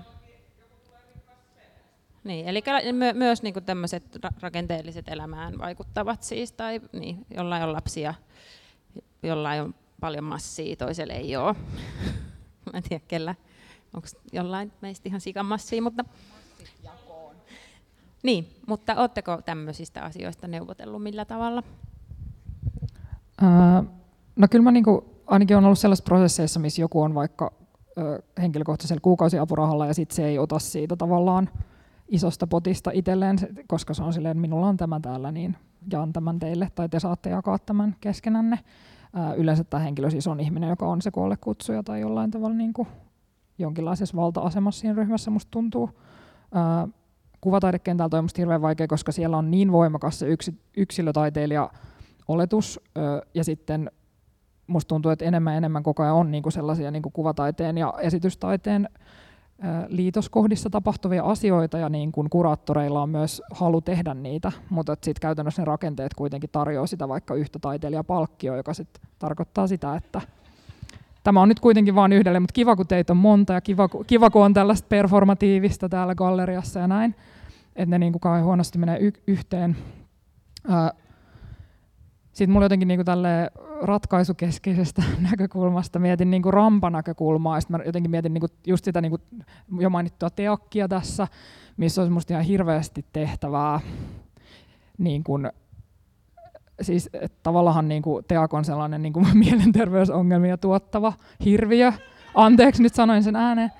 Mutta tota, ja vaikka ne aikataulut on sellaisia, että niin kuin, ei edes tarvi olla niin kuin hirveästi mitään niin kuin alttiutta mielenterveysongelmille, että se kyllä niitä tulee. ja musta se tavallaan myös se, niinku, se niinku tavallaan musta niin kuin oikeasti semmoinen keskustelu tavallaan, että mitkä ne on ne fiktiot, mitä me niin kuin toistuu, koska ne on oikeasti fiktioita mun mielestä, vaikka joku teaksi on fiktio, se, ei, se on niin kuin talo tuolla Haapaniemessä myös, mutta se on myös se idea teakista, ja se pitäisi niin kuin purkaa ja aloitetaan uudestaan, koska siinä on niin paljon sellaisia, vaikka kun mä tulin kouluun, niin mulle heti sanottiin, että eka niin kuin keskustelua sille, että nyt että terapeutti olisi varmaan tosi hyvä ja niin kuin, että tämä on tosi kilpailullista. Ja niin kuin tavallaan, että jos nämä on ne ekat asiat, mitä sanotaan, niin sitten mä laitan sen mun haarniskan päälle ja mä oon silleen, okei, okay, nyt. Niin kuin, tavallaan nyt mennään. Kun sitten, ja sitten taas no okei, ratkaisukeskeisesti mä näen, että vaikka tämä pandemia antaa niin kuin hirveän tavallaan kun se tuotti meidän elämään sellaisen hetkittäisen niin kuin pysähdyksen, mikä pakotti meidät kaikki niin kuin pysähtymään, niin se olisi myös niin kuin sellainen tavallaan niin kuin muutoksen paikka. Et just vaikka se, että viime vuonna pääsykokeet oli etänä, niin se mahdollisti monelle ihmiselle osallistumisen eri tavalla. Ehkä tuli halvemmaksi myös, siinä on varmasti omat niin kuin haasteensa, että miten se e, kaikki teknologia ja muu, mutta niin kuin tavallaan kyllä mä ajattelen, vaikka tuo teknologian ö, niin kuin välitteisyys on iso niin kuin potentiaali, vaikka sekin, että tämä tilaisuus striimataan ja ettei me luovuttaisi näistä niin kuin tavallaan saavutettavuutta lisäävistä muodoista, mitä tämä pandemia on tavallaan, niin kuin, niin kuin tavallaan sellaiselle rampadiskurssissa käytetään sanaa pinko, niin kuin able-bodied, mikä on minusta mahtava suomennos, että ei niin mentäisi takaisin siihen pinkojen maailmaan, missä on ne 830 luovan kirjoittamisen metodit, jonka jälkeen devising ja sitten lauluharkat ja illalla sitten tehdään treenejä vielä niin kuin tähän maailmaan, että, että jotenkin mä ajattelen, että kyllä se niin kuin teakilla tavallaan niin kuin sellaisena tehtaana, joka tavallaan suoltaa meitä ulos, niin siinä olisi niin kuin tosi paljon potentiaalia miettiä uudestaan. Ja paljon siinä on musta just se, että, että et, et jotenkin, että tämä systeemi on niin karsastaa tavallaan sitä, mitä ruumiit on. Ja just se, että olettaa sinne keskiön sellaisen ruumiin, mikä niin kuin hirveän harvalla meistä on, ja niin kuin sulkee ulos heti siinä niin kuin ihan kynnyksellä. Ihmisiä olisi varmasti ihan niin kuin tosi paljon niin kuin arvokasta annettavaa ta- taiteeseen ja kulttuuriin, niin mä näen, että siinä on kyllä, tämä oli nyt vaan tämä rampan näkökulma, mutta tämä tuli nyt mulle mieleen ekana. Niin. Yeah. Noora. Joo, pikalisäyksenä vaan tuohon, että, että varmaan meillä, toi hyvä kysymys toi, että miten se rajat, rajataan se ryhmä, tai, tai että tuntuu, että siinä edelleen vaikka ei ole edes käynyt itsensäkään kanssa sitä keskustelua, niin kuin vaikkapa nyt tässä tämänhetkisessä prosessissa, vaan on tyyppien kanssa, joiden kanssa on aina halunnut olla ja jotenkin ke, ke, ke, keihin luot, luottaa niin kuin tuttuuden ja nähtyjen ja yhdessä tehtyjen töiden perusteella sillä lailla, että voi niin kuin silmät kiinni hyppää syliin, että se liittyy sitten niin kuin omaan ehkä omiin pelkoihin ja omiin epävarmuuksiin, että toistaiseksi ei ole kokenut niin kuin vielä mm, keinoja tai ehkä haluakaan laajentaa sitä, sitä kollektiivia esimerkiksi, tai sitä, että mitä se tarkoittaisi, se, että se jotenkin avattaisi, tai mitä, mitä se vähän hierarkkisuus tarkoittaisi suhteessa yleisöön. Ehkä siihen liittyy myös se, että kun ymmärtää, miten herkkien asioiden kanssa ollaan tekemisissä, että jos mä lähden avaamaan yleisölle jotain toisenlaista tapaa kuin nyt tässä, tässä jutussa, mitä nyt vaikka tehdään, kuin että lähinnä sitä, että katsoo, niin sit mun täytyy myös tarjota heille kaikki se, niin että miten mä luon sen turvalliseksi sen tilan. Koska, koska sit se on ihan eri asia olla siinä niin kuin kaksi vuotta hidasta prosessia käyneenä niin kuin jatkuvassa keskustelupyörteessä, että mitä, mitä se sitten oikeasti tarkoittaa vähän hierarkkisena tilanteena myös yleisölle, eikä niin kuin, että esitetään jotenkin vähän hierarkkista tai, tai semmoista. Niin kuin, mutta mutta tuohon, että miten, miten otetaan niin kuin ruumiita huomioon, niin ainakin meillä on ollut varmaan just se, mistä puhuttiin jo se alku, alussa käyty keskustelu ja rajojen artikuloiminen, niin yksi vaikka konkreettinen tapa on se, että me ei tehdä niin kuin oikeastaan yli neljän tunnin työpäiviä ever. Siis ihan poikkeustapauksissa. Ei kukaan jaksa. Ja, ja siis jos itse saa päättää, niin miksi pitäisi? Siis, et ylipäätään niin kuin kolme tuntia on niin kuin järkevää työaikaa ja se tunti on jo ekstraa siinä. Ja jos me halutaan niin kuin oikeasti olla siellä tilassa, kuulla toisemme ja nähdä toisemme, en mä tiedä, ehkä mä niin kuin kaksikymppisenä vielä pystyin tekemään jotain. Ja kyllä mä siis edelleenkin teen, mutta en mä siihen pysty. Se on niin kuin ihan eri asia. Mutta tuossa omassa jutussa niin tämä on, tää on yksi iso asia, tosi iso asia. Ja jos apurahalla tehdään, niin ei se myöskään niin kuin se, se raha, voi, että se ei voi velvoittaa meitä ylipäätään, jos raha johonkin velvoittaa, mutta näin. Jep, kiitos. Hei, me ollaan puhuttu jo yli puolitoista tuntia, mutta me siis puhutaan vielä kyllä vähän aikaa tässä, että, mutta menkää hakee sitä viiniä tai kahvia tai käymään vessassa. Mä johdatan meitä hiljalleen kohden jonkinlaista päätepistettä, mutta Heidi, sano vielä tuosta Sonjan. Mä vasta yritän, yritän sanoa tuohon Sonjan hyvään kysymykseen jotain. Sehän on just niin, että kollektiivihan sisältää sen me, ja sitten me, me on ikään kuin ulos sulkeva. yes. Niin, että näin siinä käy. Ö, mutta se, mitä mä ajattelen, on, että sit siihen sisältyy ikään kuin aina, että jos on se signeeraava tekijä, mitä Sonjakin mainitsi, että jos tavallaan hänen, hänen laariin sataa se, että se on hänen nimellä se teos, niin mä ajattelen, että signeeraavan tekijän täytyy kantaa sit se vastuu, että se luo ne niin olosuhteet, se tekee sen kaiken tuotannon ja kaiken sen niin ns paskaduunin, jotta sitten muille ihmisille olisi hyvä tulla sinne juttuun tekemään. Ja että, että ikään kuin se, että jos se sataa jonkun ihmisen nimeen tai jonkun kollektiivin nimeen se taiteellinen ansio, niin silloin tavallaan heillä on myös se vastuu luoda ne työskentelyolosuhteet ja se ilmapiiri, missä ihmisillä on tosi hyvä toimia.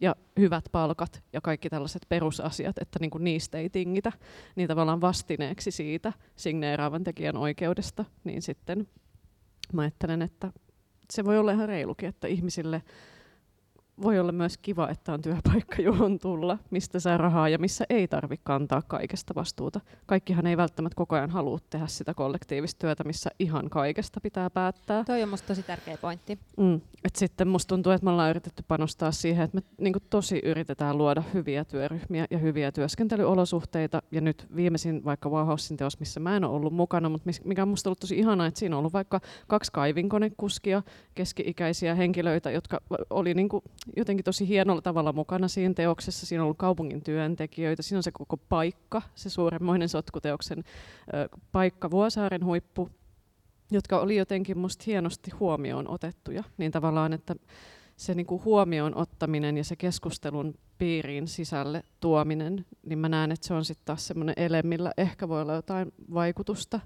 Ja sitten, että niitä praktiikoita sitten viedään niihin rakenteisiin, että vaikka silloin kun Wauhaus teki semmoista Sapiens-teosta kansallisteatteriin, niin me vietiin sinne mukanamme semmoinen mitä kuuluu rinki, millä aloitetaan viikko. Ja se on niin, että me istutaan näin kaikki tekijät ringissä. Sitten minä sanon moi, mun nimi on Heidi, ja kaikki sanoo moi Heidi. Ja sitten mä kerron, mitä mulle kuuluu. Ja me tehtiin tätä siellä suurella näyttämöllä, sillä tosi kalliilla suuren näyttämön treeniajalla, niin että kaikki näyttelijät ja kaikki suunnittelijat ja kaikki istu siinä ringissä ja kertoi, mitä kuuluu.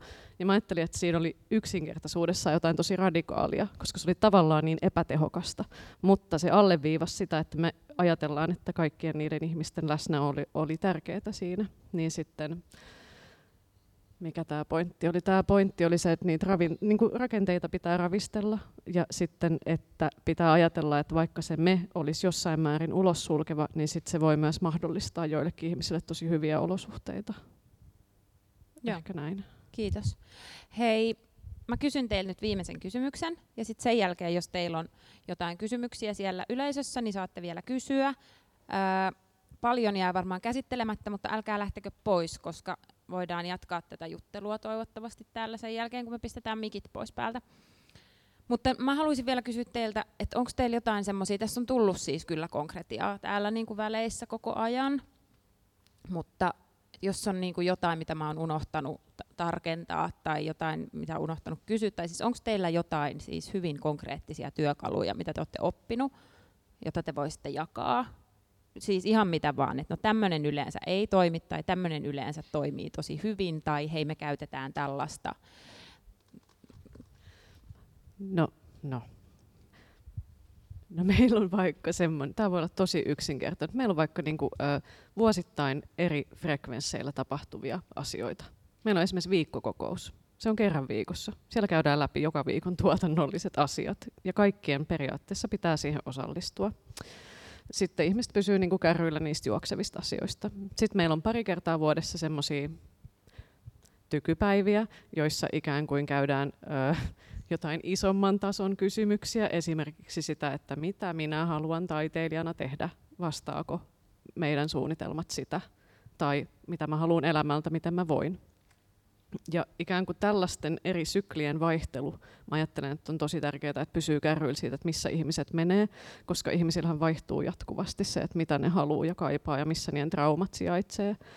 Ja sitten myös vielä se, että asioita pitää purkaa ja purkaa ja purkaa. Ja se on musta tosi iso osa sitä, että ne prosessithan ei lopu siihen ensi iltaan, eikä ne lopu siihen, kun esitykset päättyy, vaan niistä jää kaikenlaista hähmää, hyhmää, mitä pitää jotenkin tuuletella, niin että miten vitsi osaisi niin kuin siihen löytää vielä strategioita, se mua kiinnostaisi itse, että miten jotenkin käydä läpi, että mitä ihmisille tapahtui ja mitä jäi kaivamaan ja miten voitaisiin ensi kerralla tehdä paremmin. Niin en tiedä, onko teillä siihen myös jotain kokemuksia, että mikä on toiminut, mutta... Kiitos. Even. Joo, toi purku on tosi tärkeä, tärkeä osa, ettei vaan sitten syöksyttäisi kohti uusia seikkailuja, vaan että otettaisiin oikeasti aikaa. Monestihan siihen purkuun saattaa liittyä myös just tunnetyötä tai jotain sellaisia, että tässä kohtaa tuli tämä solmu ja sitten mitäs me nyt tästä ajattelemme.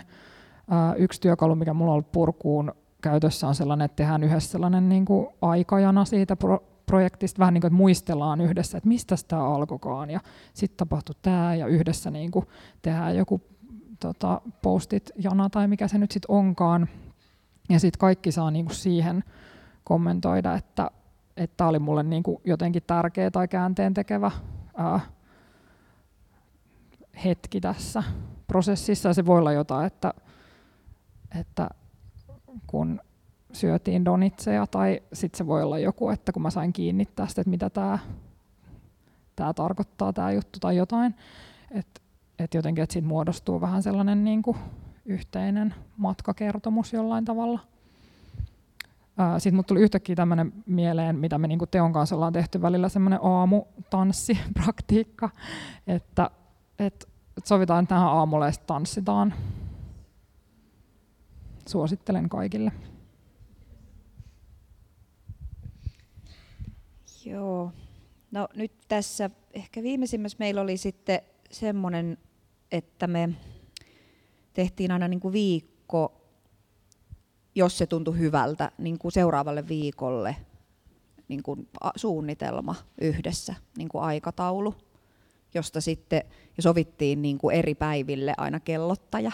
Vähän niin kuin alasteella on se järjestäjä, joka vahtii siellä tai taulun pyyhkiä, niin sitten se oli aina sellainen niin kuin nakki mutta se ei tarkoittanut, että se kellottaja olisi sen päivän niin kuin vetovastuussa, mutta se oli vaan se, joka sanoi, että nyt mennään tauolle ja tavallaan päivän järjestäjä.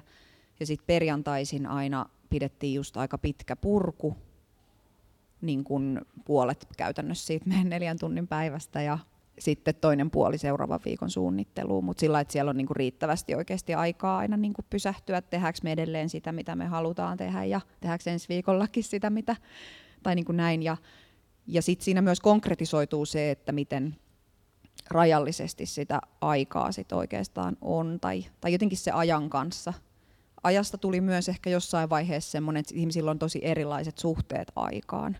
Että vaikka on sovittu yhdessä, että että on joku, joka pitää kellosta huolta, niin sitten joku toinen saattaa kuitenkin harmistua siitä, että pitääkö sun nyt just, tai sisko oli just tämä, että et sit myös, se, se on aika hauskaa niin kun, mä itse koen, että tämän tyyppisessä työskentelyssä, missä kaikki vastuu, että missä ei ole sitä niin kuin vanhem, sijaisvanhempaa, eli sitä niin kuin yhtä vastuuhenkilöä, johon voisit projisoida kaiken ja joka sen kaiken kantaa ja saa sitten myö, myös tavallaan sen niin kuin teoksen siitä lohdutuspalkinnoksi niin kuin nimiinsä, niin, niin sitten niin se kipu jakautuu myös sinne ihmisten sit välille. Et se voi tarkoittaa sitä, että sit itketään, kun ärsyttää niin paljon joku asia, että tämä ei nyt mennyt niin kuin mä toivoin. Ja sitten kun ei voi syyttää vaan sitä yhtä. Ja sitten ei ole jär, niin kuin, eikä voi syyttää itse niin kuin aina, että siinä on sitä dialogia, sitä neuvottelua käydään niin kuin paljon – mutta sitten jos se tuntuu tärkeältä, että tätä me ollaan niinku haluttu, niin, niin sitten se on musta sen, sen väärtiä. Kiire on niinku suurin ongelma ollut, että jos siihen on päässyt lurahtamaan, että et luopuu niistä työskentelyn periaatteista, esimerkiksi siitä, että on aikaa puhua ja on aikaa purkaa, ja päättääkin, että mennään toi kohta vähän rysäyttämällä, niin se, se kyllä kostautuu sit yleensä. Et ehkä niin kuin itse olen kokenut vieläkin edelleen, että isoimmat haasteet liittyy siihen niin kuin produktion valmistumiseen. Ja sitten taas, että usein alkuvaihe on niin kuin, ja keskivaihe on ihan, ihan, ihan mahtavaa. Mm. Ja just mitä kuuluu, meiningit on, on hyviä, ne on myös ehkä tärkeitä siksi, että ihmisille ei aina kuulu hyvää. Ja sitten jos sitä ei niin kuin voi sanoa, siinä työskentely vaikka päivän aluksi tai viikon aluksi, niin voi jäädä huomaamatta että, ja voi jäädä huomioimatta myös sitä, että jollain voi olla tosi paha tilanne. Ja sitten ihmiset ei välttämättä niin ole myöskään käsi pystyssä silloin, että mä oon muuten just vaivoin täällä tänään. Niin, niin sitten jos sitä ei tavallaan ole, sille ei ole tehty tilaa, niin sitten pahimmassa tapauksessa niin vahingossa tulee satuttaneeksi toisiaan. Että tuommoisilla voi musta aika helposti aika vähin keinoin niin kuin luoda tilaa. Joo. Kiitos. Onko teillä kanssa ihmiset nyt jotain polttavaa, kysyttävää, kommentoitavaa? Joo, tuletko ottamaan mikrofonin täältä, niin kaikki kuulevat. Kato, muuten se ei tule tähän, kun tämä nauhoitetaan. No niin, mä oon Kähärä Anna-Mari, mä oon säveltäjä ja olen tehnyt 30 vuotta teatteria ja äh, elokuvaa, musiikkia ja toiminut sekä vapaalla kentällä että, että tota, laitoksissa. Ja mua niinku kiinnostaa, ja hei kiitos, tämä on ihan mahtavaa keskustelua. Mun mielestä tämä voisi jatkaa vaikka viisi tuntia eteenpäin, koska tämä on just semmoista, niinku, mitä, mitä pitää tehdä. Kiitos Sonja ja kumppanit että tota, puhua näistä asioista, koska tota, maailma muuttuu ja pitääkin muuttua. Ja, ja tota, mun ehkä kysymys vaikka Nooralle ehkä enemmänkin, tai kaikillekin teille, mutta Noora olet kuitenkin esimerkiksi tehnyt kansallisteatterissa töitä, minkä tiloissa nyt ollaan, että, että jotenkin vapaalla kentällä niin kuin nämä jutut, mistä te olette puhunut, niin on mulle niin kuin tuttuja nämä hyvät asiat ja ongelmat. Mutta sitten mä oon kokenut tosi paljon niin kuin säveltäjänä haasteita kun mä oon mennyt laitosteatteriin tai isoon elokuvatuotantoon, mikä on yhtäkkiä aika hierarkinen ja itse on aika tämmöinen idealistinen eh, crazy ihminen, niin olen huomannut niin kuin sitten, että mä törmään niin kuin tämmöisiin niin kuin haasteisiin siinä, että varsinkin esimerkiksi laitosteatterissa, että mulle sanotaan, että meillä on aina tehty näin. Ja jotenkin mä oon kyllästynyt tähän lauseeseen, niin sitten mä vaan mietin ja niin, nyt sitten kärjistän tämän kysymyksen siihen, että kun ähm, puhutaan nyt tästä niin kuin kollektiivisuudesta, että jos tulee ohjaaja, esimerkiksi Nuora meet johonkin kansallisteatterin tuotantoon, niin miten se näyttelijänä kokisit, että se tuotanto sulle niin kuin esitellään ja se, että miten sä ohjaajan kanssa työskentelet tai miten, miten se yleensä menee niin kuin näyttelijällä? Mulla olisi tosi monta kysymystä, mutta vaikka tämä nyt ekaksi. Kiitos. Ja varmasti kaiken, jos on jotain muutakin akuutti, mä mietin, että pitääkö ne kysymykset ottaa nyt ja vastata niihin, koska varmaan hirveän montaa kyssäriä ei heitä yhteisesti ottaa. Onko joku muu aku, koska mehän voidaan kysyä vaan molemmat ja sitten vastata, että jos Noora kirjoittaa tämän ylös itselleen. Yes. No hoplaa toinen täältä vielä.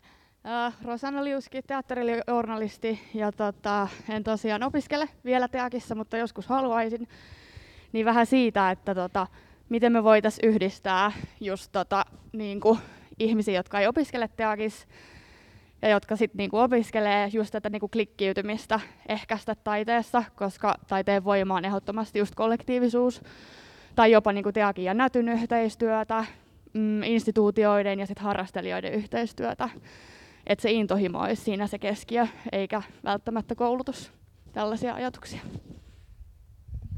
Sitä yrittää Urbanapa esimerkiksi täällä tehdä, mutta voi muutkin ottaa vastuuta tästä. Mä oon ihan sitä mieltä. Yes. Kiitos. Joo, Herra Jumala, kello on paljon. Nonni, Noora, anna palaa. Okei. Okay. Niin tota, no ensinnäkin siis mua hämmentää mihin tämä aika meni, koska musta tuntuu, että nyt vasta niin voisi päästä alkuun ja mä kaipaisin itse näistä työtavoista niin kuin ihan tosi paljon enemmän tietoa ja kättä pidempää jotain so, niin kuin sourceja, jotain, en mä tiedä, siis jotain jonne voisi soittaa hätäpuhelin niin edes. siis ko, niin kuin epä, e, niin kuin ei, vähän hierarkisten työtapojen auttava puhelin, niin kuin, että olisi joku, koska, koska tosi paljon on kysymyksiä ja mä uskon, että me voitaisiin niin kuin myös vastailla niihin yhdessä ja auttaa toisiamme, että jokaisen tarvi aina aloittaa niin kuin alusta. Ja varmaan siksi on niin kuin just hyvä, että tämmöistäkin keskustelua käydään, mutta että vielä jotenkin pääsisi vielä just sinne Tietysti jokainen prosessi on omien kysymystensä kanssa, mutta yhteisiäkin on. Mutta miten se menee esimerkiksi kansallisteatterissa? No, itsehän myös nautin alistumisesta.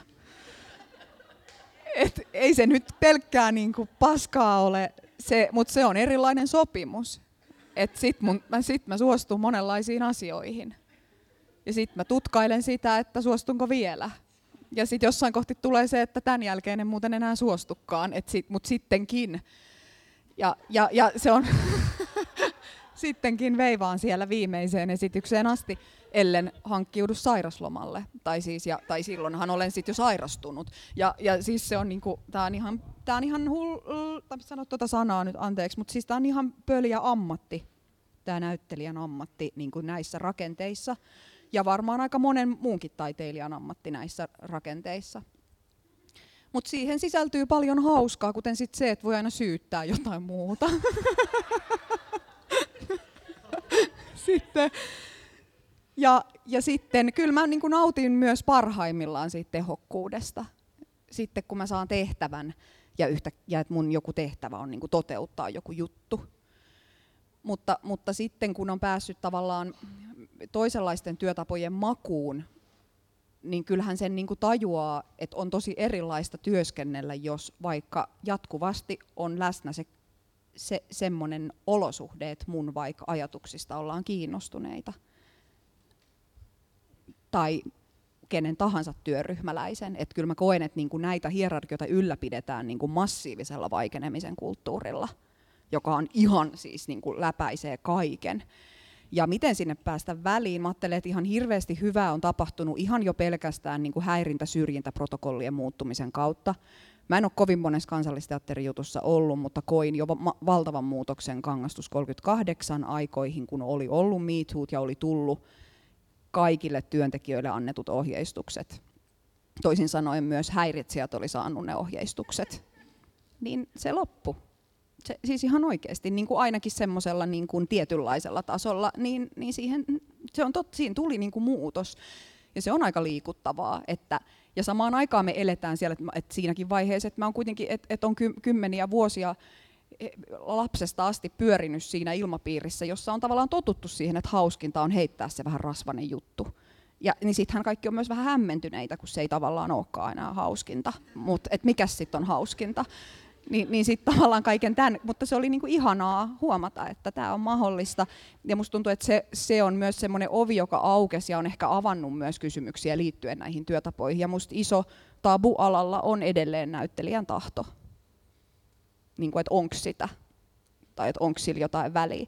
Ja, ja mä luulen, että jos se kysymys avattaisiin niin oikeasti ihan siihen asti, että näyttelijän tahto suhteessa myös, että haluatko se olla jossain prokkiksessa vaikka mukana jonkun niin, niin, mitä, niin meillähän on aikamoinen katastrofi niin kuin käsillä yhtäkkiä, että ei nämä rakenteet toimi enää. Jos, ne, jos me aletaan oikeasti niin kuin miettiä, että mitä tarkoittaa erilaisten alisteisissa asemissa työskentelevien ihmisten tahto, niin ei ne rakenteet enää toimi. Me joudutaan niin kuin muuttaa ne ihan totaalisesti. Niin tämä on, tää on niin kuin iso juttu.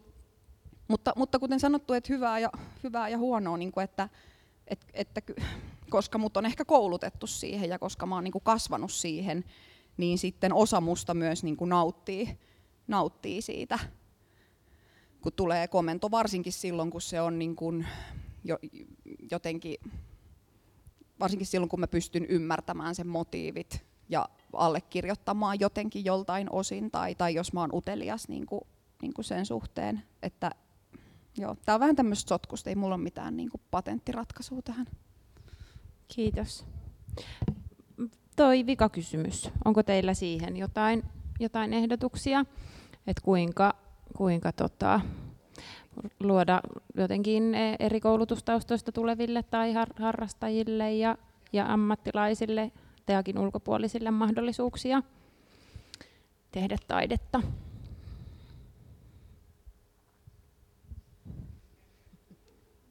Urbanapa esimerkiksi oli yksi vastaus näin mä itsekin ajattelisin, että tämän tyyppisten alustojen lisääminen ja luominen, jotka ei katso ensisijaisesti niin kuin sitä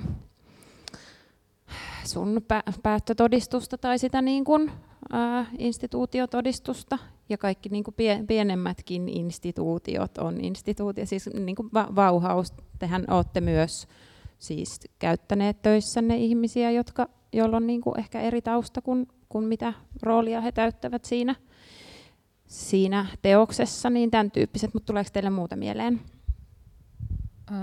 no mulle tuli just mieleen jotenkin vaikka Stop Hatred Now myös sellaisena, niin kuin, että kun ollaan tavallaan kokoonnutaan jonkun asian äärelle, niin sitten tai keskustellaan jostain niin kuin maailmaan liittyvistä asioista, niin mun mielestä siinä jotenkin ne kohtaamiset toisten ihmisten kanssa voi, tai mietin ihan vaan sellaista, niin kuin, että siinä välttämättä vaikka niillä koulutustaustoilla ei yhtäkkiä olekaan kovasti väliä, koska kaikki on vähän niin kuin uuden äärellä yhdessä. Et, et jotenkin mä näen, että ne voi myös olla sellaisia, että keskustellaan niin kuin, tai mietitään jotain sellaisia tapahtumia tai tilaisuuksia, millä puhutaan oikeasti niin kuin maailmasta tai taidekuvasta tai tällaisesta. Ää, et Teakhan on monelle semmoinen tavalla verkostoitumispaikka myös, niin jotenkin ehkä näkisin, että et millä tavalla niin samanhenkiset ihmiset vaikka voi löytyä, löytää toisiaan niin kuin sit joidenkin yhteisten kysymysten ääreltä. Jep. Kiitos valtavan paljon teille kaikille mun puolesta. Kiitos kaikille teille, jotka olitte täällä. Kiitos Urbanapa, kiitos Kansis. Jääkää tänne. Nyt nämä kysymykset on tavallaan hölväytetty tähän eteenne, niin tota, jatkakaa niistä juttelemista vielä tunnin verran ja sitten vaikka jossain muuallakin sen jälkeen. Ja kirjoittakaa joku se ensimmäinen teos näistä kollektiivisen työskentelyn kysymyksistä. Yes. Onko tämä vielä päällä? Tjök, tjök. Yes. Kiitos munkin puolesta tosi paljon. Toivottavasti jäätte tänne. Mä haluan vielä mainostaa, mikä on meidän vikakerta. Meillä on tulossa marraskuun vikaviikonloppu, jolloin puhutaan vallasta ja vastuusta. Ja vielä jotenkin sen verran kysymyksenä tuohon, tai sen takia mä myös halusin tuoda sen esiin sen, että millaisia pintoja me luodaan itse omissa kollektiiveissamme ja miten me kutsutaan muita kuin sitä omaa lähipiiriä, koska usein se fantasia tulee myös siitä, että hei, me, me työskennellään kollektiivisesti, mutta toi onkin mun kaveri, toi mun luokkakaveri, toi mun puoliso, toi on niin jotenkin se, että me työskennellään siinä lähipiirissä, että miten aktiivisesti alkaa kutsua ihmisiä jostain toisesta kontekstista, missä ne niin pinnat tapahtuu. Ja tämä voi olla sellainen, jonka takia vaikka se oli vähän silleen vitsi, niin voi ihan oikeasti, tai toivoisin, että olisi sellainen suomalainen taiteen kenttä, missä voisi mennä istumaan jonkun ihmisen kanssa pöytään ja olla se, että hei mä oon tää tyyppi, kuka sä oot? Hei, puhutaanko vähän, tai jotenkin se, että se olisi niinku se unelma, eikä se niinku kyräily ja mihin toi, mistä toi on ja niin edespäin. Niin sitä kohti jotenkin, ja toivottavasti täällä, tämä tila täällä voisi olla sellainen tila, ja toivottavasti jossain lähitulevaisuudessa koko Suomen taidekenttä olisi sellainen. Valtava kiitos teille kaikille. Nyt meidän DJ Koko, eli Rosa Koko Ahmad jatkaa. Eli jatkakaa täällä äh, juomat virtaa toivottavasti ja elämä ja energia. Kiitos kaikille.